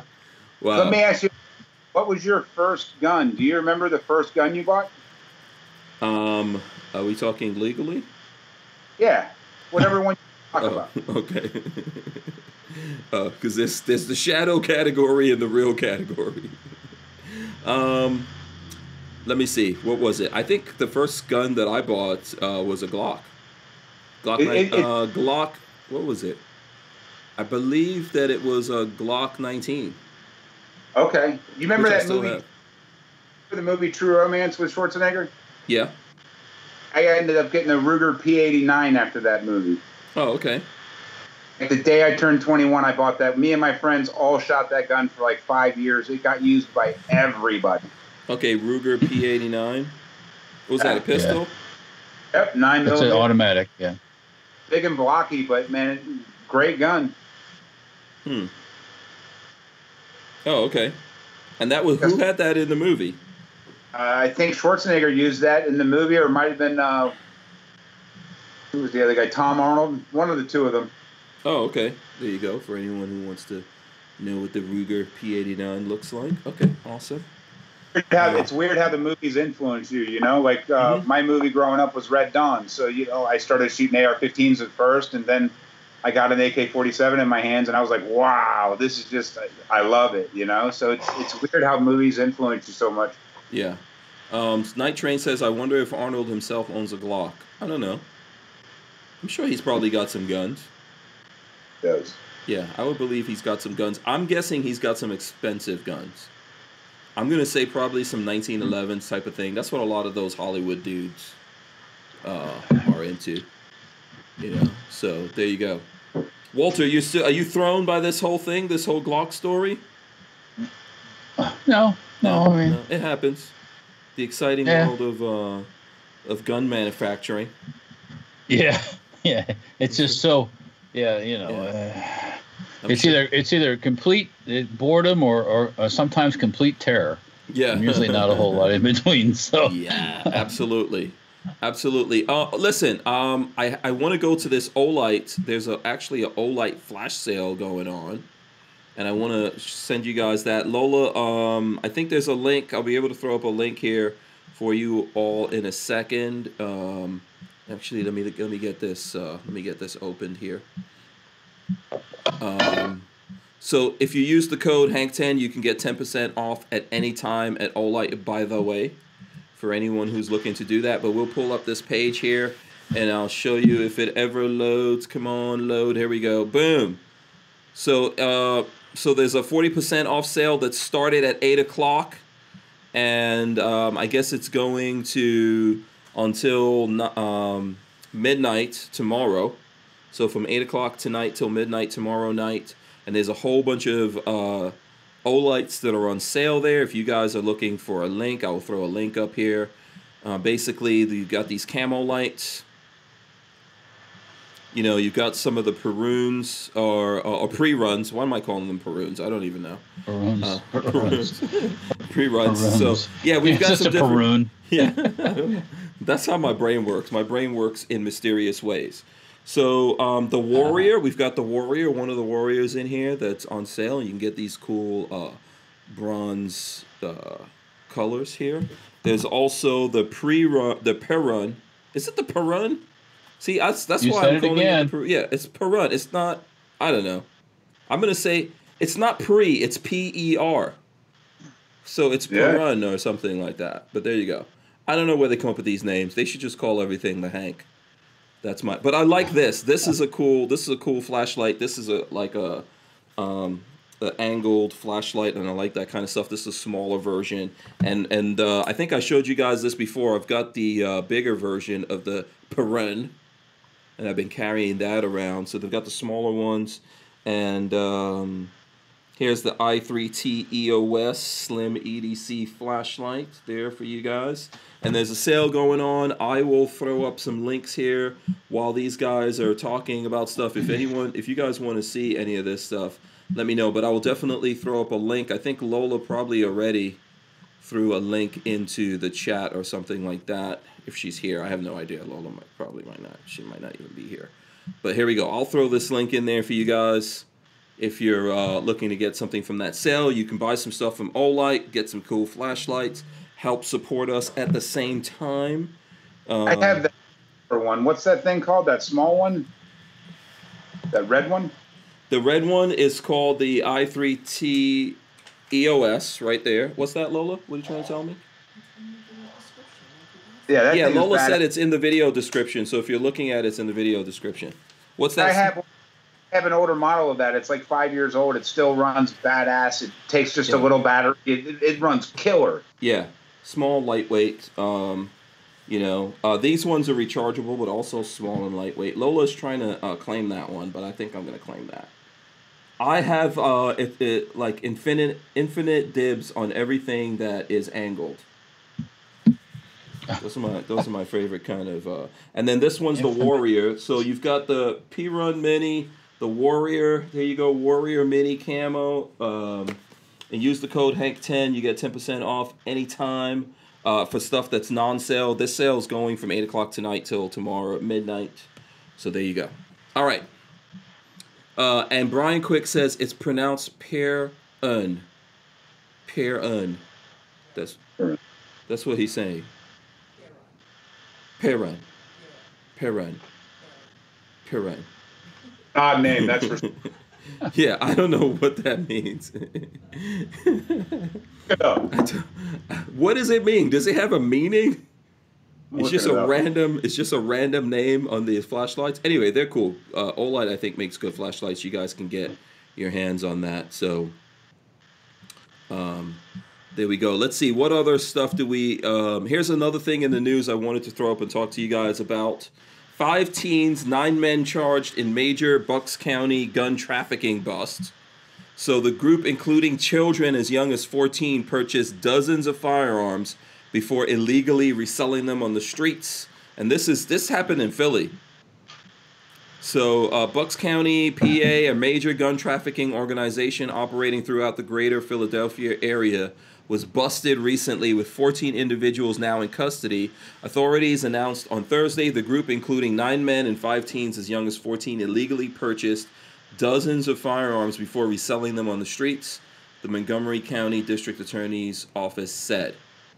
All told, the group sold 44 firearms around Bucks, Montgomery, and Philadelphia counties. Officials said the sales mainly took place over the summer, from July 3rd to August 27th, investigators allege such straw purchases are often made by individuals unable to legally purchase firearms, including convicted felons, domestic violence abusers, juveniles, and the mentally ill. It goes on and on. So yeah, stuff like that, you know, still happening out there. Got the kids involved. I hope they actually come down. One of the things I've noticed is when this stuff happens, you know, they don't actually like really give these guys any kind of time for this stuff, you know. Yeah. So let's see. A lot of times. Yeah. I'm gonna go to some other stuff here. There was a Buffalo firearms. This is another one, an interesting one, to me at least. Buffalo firearms instructor sentenced to jail for fraudulent gun safety courses. So a Buffalo, this is in Albany, New York. A Buffalo firearms instructor accused of falsifying firearm training courses and skirting state training requirements was sentenced to 4 months in jail, followed by 3 years of probation, according to State Attorney General's office on Wednesday. Dennis Brennan, 66, was sentenced this week to the split sentence after pleading guilty in July to first-degree offering a false instrument and first-degree scheme to defraud, both felonies. He defrauded New Yorkers by failing to provide proper security guard and peace officer training. It says peace officer, but it should be officer training as required by law through the Peace Officer Training Academy in Buffalo. So this guy didn't have like his proper licenses and stuff like that, and he was giving out the courses. So when you do this stuff, you need to make sure that people giving you these things are legit. You know what really bothered me about that? Mm-hmm.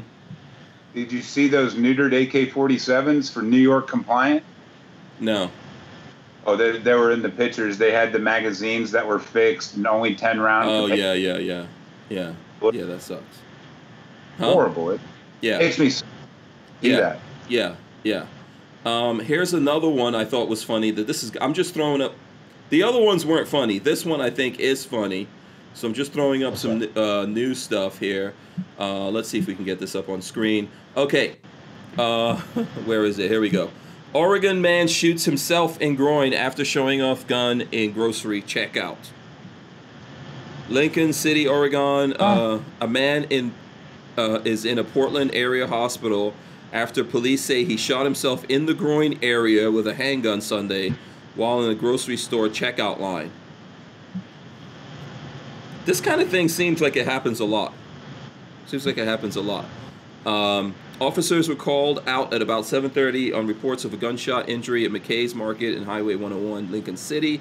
They arrived to find 29-year-old Nichols Ellingford had a self-inflicted gunshot wound to his groin area and leg. He was taken to Samaritan North Lincoln Hospital before being immediately flown to Emanuel Hospital. An initial report state Ellingford was waiting in a checkout line when he pulled a Glock 9mm semi-automatic pistol from his waistband to show a friend. What? Why are you doing that in the checkout line? As he was putting the gun back in the front of his pants near the zipper, he accidentally pulled the trigger. Police say, yeah, the bullet went through his groin area and out the lower thigh of his leg, narrowly missing his femoral artery. Yeah, I don't understand why people carry that way at all. Yeah. I don't know if he had like an actual holster or whatever, but you don't like. Why would you be in the checkout at a grocery store showing your buddy your Glock? Like, what is wrong with you? Armament and Access says appendix carry for the win. Right, for Len sure. Holt says, ouch. I mean, this is like the Darwin Award. I mean, you think you would figure out how to carry it. Maybe he took it out because it wasn't carrying right or something, but still he ends up shooting himself in the junk. I mean, it's what an idiot. I mean, yeah. Also, people need to stop showing off their guns. Well, yeah. Yeah. Stop showing off your guns, man. Don't do it. Don't do it. Yeah. Yeah. Concealed, right? Yeah, pick some... Huh? The whole point is to have it concealed, right? Yeah, exactly. And if you want to show stuff, there's appropriate places to do that and appropriate ways to go about that. But to show what you have that you're carrying on you to defend yourself... and yeah, it just doesn't make any sense. Don't do it. That's how you're just inviting something to happen, and then doing it in a supermarket checkout line. Yeah. No. There you go. So here, this one should cheer up Walter, because you like to talk about. One of these days we're gonna, Walter has a saying like throw him away like a used Trojan. Walter has this saying. You remember that, Walter? You're always saying, like, oh, they're going to treat him like a like throw him away like a used Trojan. You always say that. Yeah. Yeah. Yeah. All right, so here's the story. I'm going to bring this one's for you, Walt. Police seize 345,000 used condoms that were cleaned and then sold as new. What? All right. Yeah. I have a question. Yeah, so... Oh, really? You had a question before we... I have a question. Yeah, okay. Do you want me to tell the story first? Go ahead, tell it. Yeah, let's get a little bit of this. Yeah, let's get a little bit of this. Police in Vietnam have confiscated an estimated 345,000 used condoms which had been cleaned and resold as new, state media reported. Footage broadcast by state-owned Vietnam television VTV this week showed dozens of large bags containing the used contraceptives scattered across the floor of a warehouse in the southern province of Binh Duong. That's okay. Let me not linger on in the corner of Big Dong. Big Dong. Stop. Well. Okay. Police said the bags weighed more than 360 kilograms, which is 794 pounds. A lot of condoms. Okay. A lot of rubber. A lot of rubber. Yeah. Equivalent to, like I'll say it again, 345,000 condoms, according to VTV. The owner of the warehouse said they had received a monthly input of used condoms from an unknown person. Like one dude was just collecting. Oh, wow. All right. So my question is, can I ask questions now? Yeah, hold on. Let me just get this. Let me get this. A woman detained during the bust told police that the used prophylactics were first boiled in water, then dried, and reshaped on a wooden phallus before being repackaged and resold. VTV said it was not clear how many of the recycled condoms had already been sold. The detained woman said she has received 17 cents for every kilogram of recycled condoms she produced. What?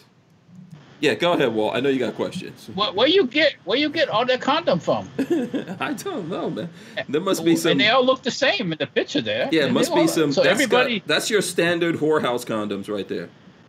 I mean, brothels. Who collect pleasure palaces? I don't. How do you collect them up? Is that what that is? What's that? That's $58,000 in condoms used. Oh, money. Oh, well, yeah. When you put it like that, 17 cents a condom times 340,000. That's a lot of. That's a lot. No. That's not per condom. I thought it was per 17 cents for every kilogram of recycled condoms.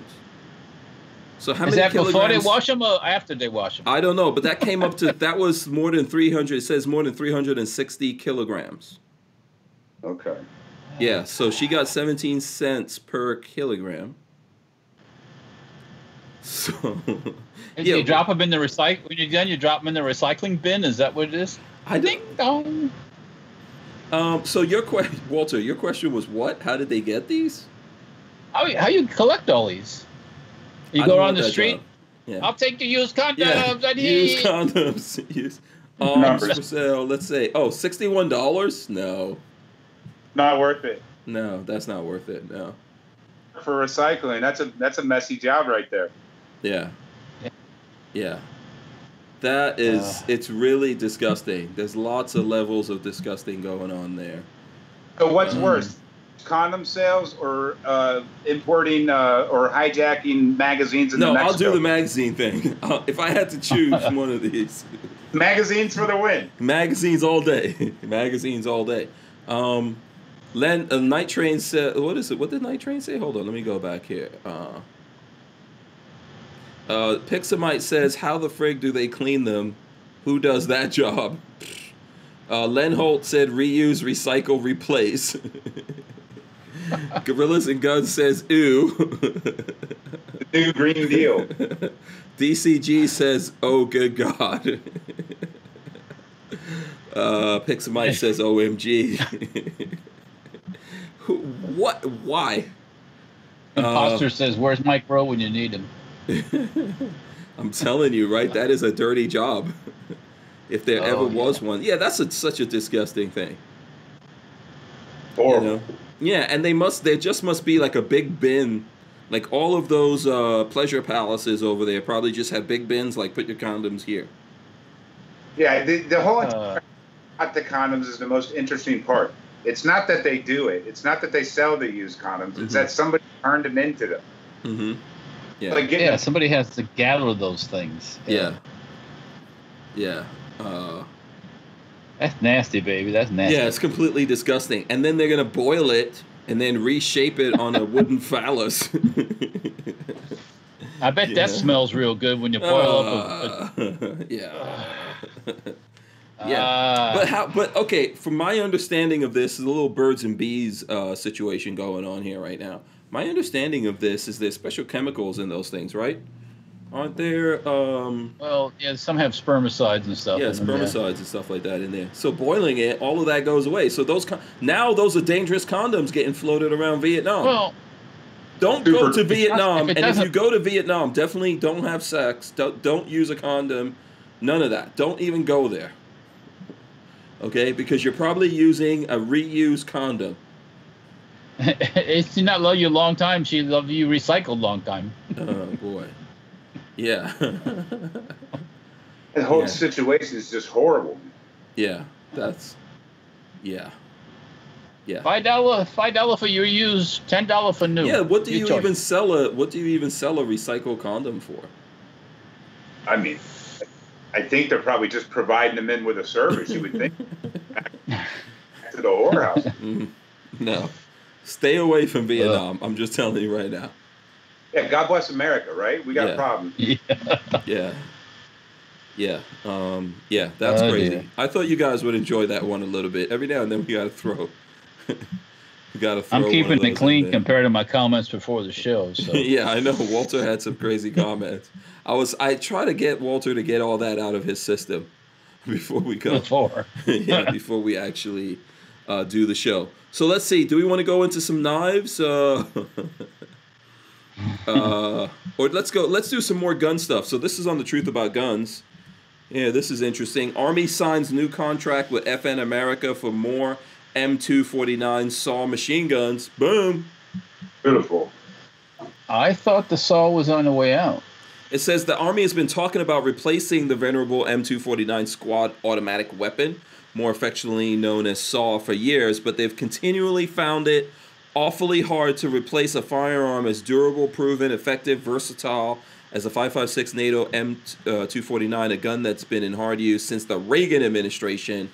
It seems the Army just can't bring itself to quit the SAW, and they've just signed a new contract with FN to keep the light machine guns coming for at least another 5 years. That's awesome. Yeah, so interesting. So, yeah, it's been around since '86. Wow. Replaced the M60. They used to call that the pig, right? No, the M2, the 240 replaced the M60. Okay. The SAW, there was no, we didn't have a 223 belt-fed machine gun before the SAW. Okay. Yeah. What does the semi-auto version of this cost? Anyone know? I think they're like, well, before the pan, I think before. Pre-pandemic, they're running around $7,000. Oh, okay. I think. You think things like that are selling big time in the pandemic? People are like going into the store. You know what? Nothing else in here. I'm taking that SAW. I'm getting that SAW. Yeah. I mean, it's probably a good zombie gun. I guess. Yeah. Here's 3 credit cards. I mean, put it on all 3 of them. Break it up. Put it on. Oh yeah, you're gonna have to break it up. Okay, what's that? That's my RPK. Okay. Yep. RPK. Yeah. Very cool. Very cool. Yeah, that has a bullet hole in the bipod. I can't show it to you right now, but that's a one off a Battlefield pickup. Okay. Cool. Cool. Yeah. Cool. Cool. Cool. Yeah.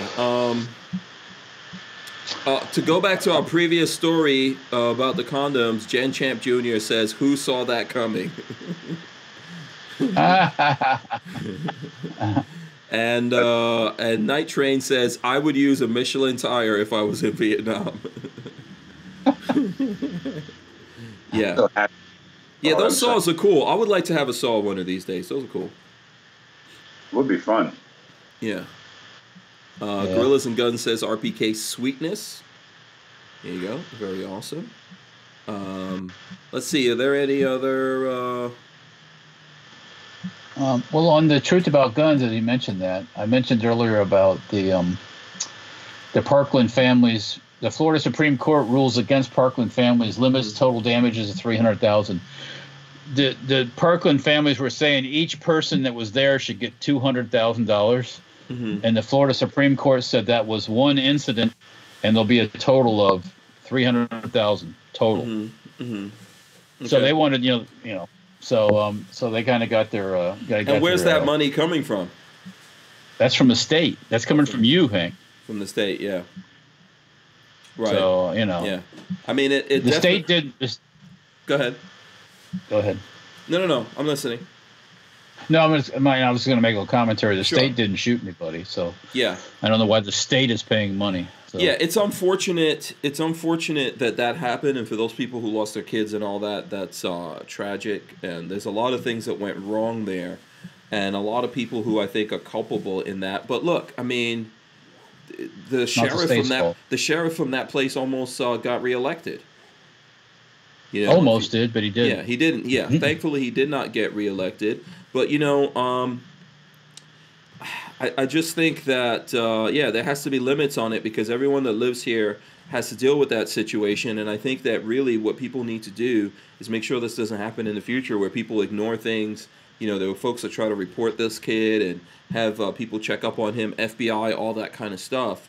Ultimately, you know, the rest of us can't foot that bill, although it's a tragic thing. There's not probably not a number that can replace your kids. I've got kids. I think you guys, I know Walter has kids. What about you, Stomp? You got kids out there?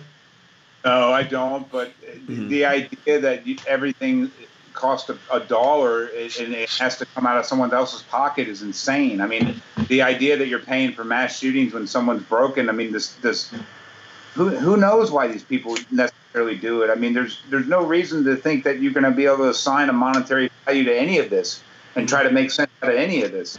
So I don't understand it really.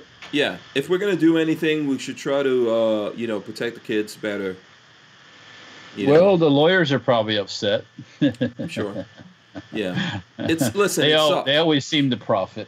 Yeah. So, you know, it sucks. And we need to hold people responsible, and then politicians that don't really do anything. Look, there's a lot of, and, you know, maybe this is not so bad in Florida. There are parts of Florida like this, and I think it did happen here. But there's politicians letting criminals go. You know, they're letting these guys out of jail. You know, they're not following up on things. There's politicians around the country that are just, you know, letting stuff happen in this attempt to make everything worse, you know. And it turns into a problem for everybody else. Now, you're, you know, here in San Antonio area, right? I'm out in the country, but the guy with the, you know, driving the Uber car gets AK-47 pulled on him. He shoots the guy, and all of a sudden he's in trouble. And it's like, well, you know, what's really going on here? I mean, seeing one thing, I mean, gaslighting seems to be happening constantly. You see the thing, and then it turns into something else. You know what I mean? You get, it's insane what's going on right now as far as all that goes. Absolutely. Yeah, cops getting shot in Kentucky last night. I mean, over what? I mean, because people aren't satisfied. You know, they're not satisfied. Things got investigated. People took their time. There were some charges that were filed, I guess, on one guy. People weren't satisfied that wasn't filed on everyone. But there's lots of information out there now. This grand jury had information that we didn't have. And like always, 9 times out of 10, there's a lot more information that everybody doesn't know about.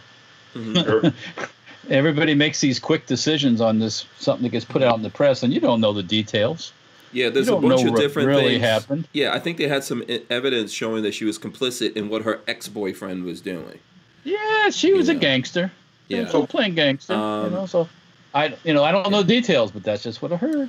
Yeah, listen, this is why the way our system is built up is the mob doesn't get to figure out what justice should be. That's called a lynching. That's called a lynching. I'm assuming people don't like lynchings. So the mob doesn't get to figure that out. The way our justice system works is the prosecutors go look at this to see if there's a case, and they present that case to a grand jury. Grand jury looks at evidence that we don't see, and they make up their mind on what to do, and that's how it goes. And I guarantee you there's some black folk in that grand jury too. Probably, yeah. But ultimately, go ahead. And guess what? It didn't turn out the way they wanted it to. See, you're never going to make these people happy. Ever, never, no matter what you do. Yeah. It's not about making them, they're not going to be happy. It's interesting because you have the whole entire, you know, the black-white point or whatever. But, you know, I'm a teacher for the last 14 years at a school for kids that are extremely violent and ill-tempered, and they're there for being violent, right? And I tell them the day you turn 18, no one cares about your problems, and you're going to be out in the real world. All the lax attitude people gave you, that they gave you the break, they gave you the break, they gave you the break, they gave you the break. It's going to get you nowhere but jail. There's no, you have to be able to sit back and be accountable for who you hang out with. I got lucky over the years. I've lived a really crazy life, and I've been able to get past it and not have the issues that some people may have. And a lot of that is luck, right? But a lot of that also is walking away from people that are horrible people. You have to be able to look at people and say, I can't be around you. There's a choice about being kind, and if you know people aren't being kind, you have to stop hanging out with them, man. It's You have to be nice in general. People are just forgetting the old school manners. You don't. There's no burning someone's, taking someone's stuff. I don't understand any of it, and it puts the whole country in a really weird spot. Where I'm really glad I'm out in the country 40 minutes from San Antonio. I don't have to ever go there. But, you know, I'm thinking about what if I'm in dinner and someone comes up and starts yelling Black Lives Matter to me. You know what I mean? I don't want to deal with none of that. No, you shouldn't have to, but do what you need to do to defend yourself, man. And then the rest of that will get handled later. I know there was a guy, remember, there was a guy that was a bar owner, and I guess he was a Trump supporter, and there was this there was an altercation that went down where these guys really tried to beat this guy or kill him or something like that, and he fired warning shots at one of the guys, and someone else went after him, wound up killing that guy, and then they initially they didn't press charges because he was clearly defending himself, and then this pressure made them press charges against him, and I think he was looking at like 90-something years, and then that guy committed suicide. You know, and I think that's unfortunate. I wish he was able to like hold on and not do that and fight it. But and I know that if you've got to defend yourself, you do it, and then people are going to be mad and whatever. You go out there, you defend yourself, because ultimately you have the right to defend yourself in America. Yeah. You know, and you can't. It's unfortunate and sad that that guy was under so much pressure that he did that to himself. When if you look at the video of what happened to him, he was clearly defending himself. In the right. Yeah. So there's lots of this going on, but that's not how justice works, people. If you really want to start, if you want to go back to lynchings, you're probably not ready for that. I would just say you're not ready for that. That cycle can go in another direction too, my friend. Yeah, for sure.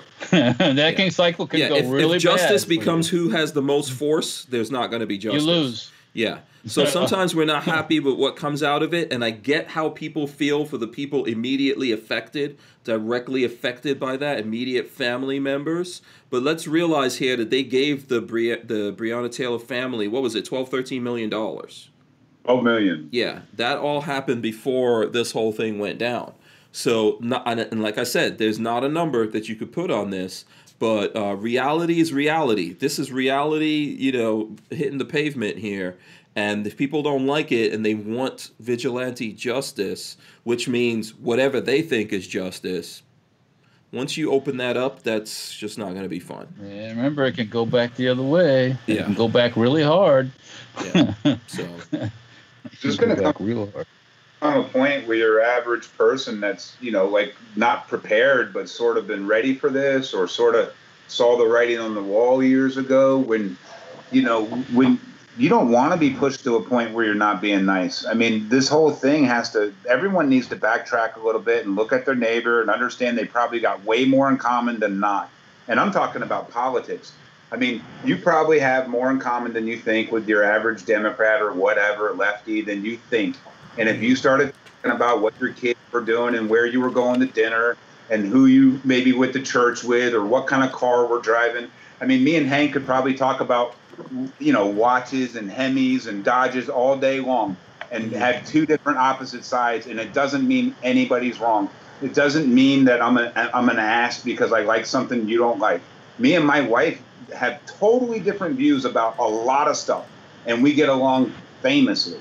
It doesn't mean not arguing a lot, too. Mm-hmm. We're two wrong people. Mm-hmm. I mean, not giving up. She's not giving up. We met when we're older. There's no reason that the average person should not get along with each other. Mm-hmm. You have to get back to the bases. Yeah, when you lose your civility, that's how that happens. You know, when you throw out your civility. But when you do that, like what we're seeing where they're trying to force people to chant along with them or do whatever. Yeah, I'm not doing that. I don't give a crap. You can't force me to go along with anything, and I'm not going to do it. If you don't like it and you want to... These people, you know, the chanters are all, and all these people that follow this stuff are all weak-minded souls because they're so easily they're like puppets, and they're getting puppeted by, they're getting controlled by people that are just doing this for chaos. That's all it's about, chaos. Yeah. So, if there's a problem, let's fix it. If there's really a problem. But if someone is in the wrong, if something initially looks really bad that happened, which I think in that case, hey, it looked bad, But if when they actually slow down and look at all the evidence and everything that happened, and they're like, hey, this is not a bad thing, you got to deal with that. You got to deal with that. And well, the way to deal with that is not to keep burning stuff down. There's no free stuff from Target in that. It doesn't fix things, right? It's just like the Juicy Smollett thing, right? This guy straight up just fabricated a story that could have kicked off one of these things. If it happened right now, we would have people burning stuff down around it. It's clearly that he fabricated it and did something wrong. There's still people that support him. And sure. look at the district attorney and the other people that are covering for him. Yeah. Putting their reputation. Reputation online to cover for this guy. So you know what that tells me? There's a little bit of this going around somewhere. Somebody is. Or they don't care. They want to push things. They want to push a certain narrative. They want to push the country and people in a certain direction. Like if you look at Chicago, the mayor there, she wants her home and her people completely secured. You know, so yeah. So bless her heart. It's weird. It's weird too, because you can have a guy like me and my like I have a podcast, right? It's called the Stomp Strong Show. Mm-hmm. We're in for like 17 episodes now, and my co-host is bald, right? Mm-hmm. And his name is Saad Aziz, and he's a black belt jiu-jitsu instructor, and I became really good friends with him in town, and I take classes with him and stuff. Cool. He's a 32-year Navy guy, but he's bald, right? And I'm bald. And last couple episodes ago, we got accused of being skinheads, you know what I mean? And I'm looking at him, I'm like, I don't even know what's going on here, man. It's like... Yeah. I'm 47 years old. I haven't had hair on top of my head since I'm about 37. Yeah, do people actually even know you, like who you are, before they start making those accusations? Dodd's son is African American. My wife is African American. I mean, I'm a school teacher. I love everybody. I portray this because I had some really crazy stuff happen to me as a kid, and I don't want no one to fuck with me. That's my, but that doesn't mean I'm racist just because I have a bald head. Well, because they don't like what you look like. You look like something they want to say, this is the prototype for this. You don't know. And I may look whatever, but it doesn't mean I've been a school teacher for 15 years and a bouncer for 12 years before that with no charge ever. Listen, the biggest racists are the Democrats, the liberals who are out there trying to tell black people to just give it all up to them and let them control their lives. People like Joe Biden that says if you don't vote for him, then you're not black. Those kinds of people, that thought that he had is not a mistake. That's what a lot of liberals, a lot of white liberals think out there, and they want to control you. They think they know what's best for you, that they could do this and they could have this stuff, but you can't have it. Those are the people afraid of you, and they're disguised, and you think they're on your side, and you think other people are your enemy. No one has to like anyone else, okay? We just need to have access, or we're not all the same, but we need to have access to the same rights, the same protections under the law. And when bad things happen, truly, we figure that out. We need to deal with it. When a bad thing did not truly happen, then we just need to deal with it. We need to accept it. Yeah, we need to deal with it. You got to come down to. You got to look at somebody for what they're actually giving you, and if you're not in a conversation with them about their life, you don't know nothing about them. You're assuming things. You're not getting to know people. People need to stop assuming the other side is bad and get to know each other on a common ground, and then maybe you can work it out. There's ways to think differently and accept both ideas. I'm not saying I have any answers, but what I'm saying is if the other side is always wrong, there's going to be nothing but a fight. Yeah. There's no reason to be mean to somebody because they think differently than me. I just have to vote accordingly. It doesn't mean I like who I'm voting for. I don't like Trump at all, personally. I would never have him at my house for dinner or anything, but I'm voting for him this time for sure because I love guns.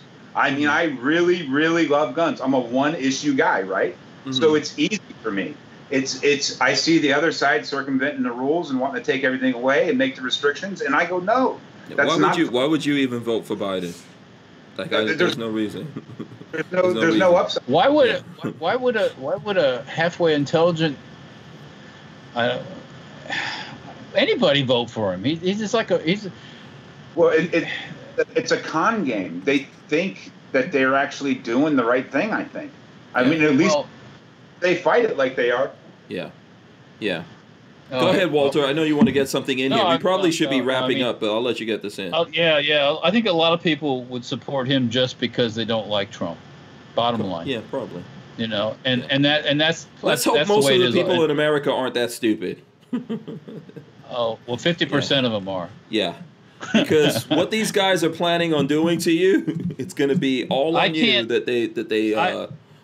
Go ahead. I can't have conversations with people that are sometimes just out in some other planet. They're not even in the same dimension that I live in. You know what's crazy to me? I can't believe that since January, like I know this didn't kick off really in January in terms of, now this whole like COVID thing did, but in terms of forcing everyone to wear masks and all that stuff has been started around January, but really got crazy in March, right? Okay. Most of this year, people have been forced into that stuff. People are getting arrested for not wearing masks. All this stuff, kind of stuff is going on. In America, 350 to 370 million people. We've had 200,000 deaths. That's terrible. We lost 200,000 people. We would have probably lost close to that anyway, if they have, because if they have flu and all these other existing conditions, we would have lost them anyway. So we're doing pretty well, but we're under these restrictions from these people, draconian restrictions that they have no plan to end, and there's actually people in America who are thinking about supporting Democrats. Yeah, you know, I mean, you're actually going to. That means, and then you want to say someone wants to bring back slavery and all this kind. What? This is slavery. Like I see the Obama thing where he says, "Don't let them take away your power." They're fucking taking away your power. The Obamas and the Bidens and the Clintons and all these other bastards, Pelosi, Schumer, they're taking away your power. The only time you hear anything about black people in America is at election time.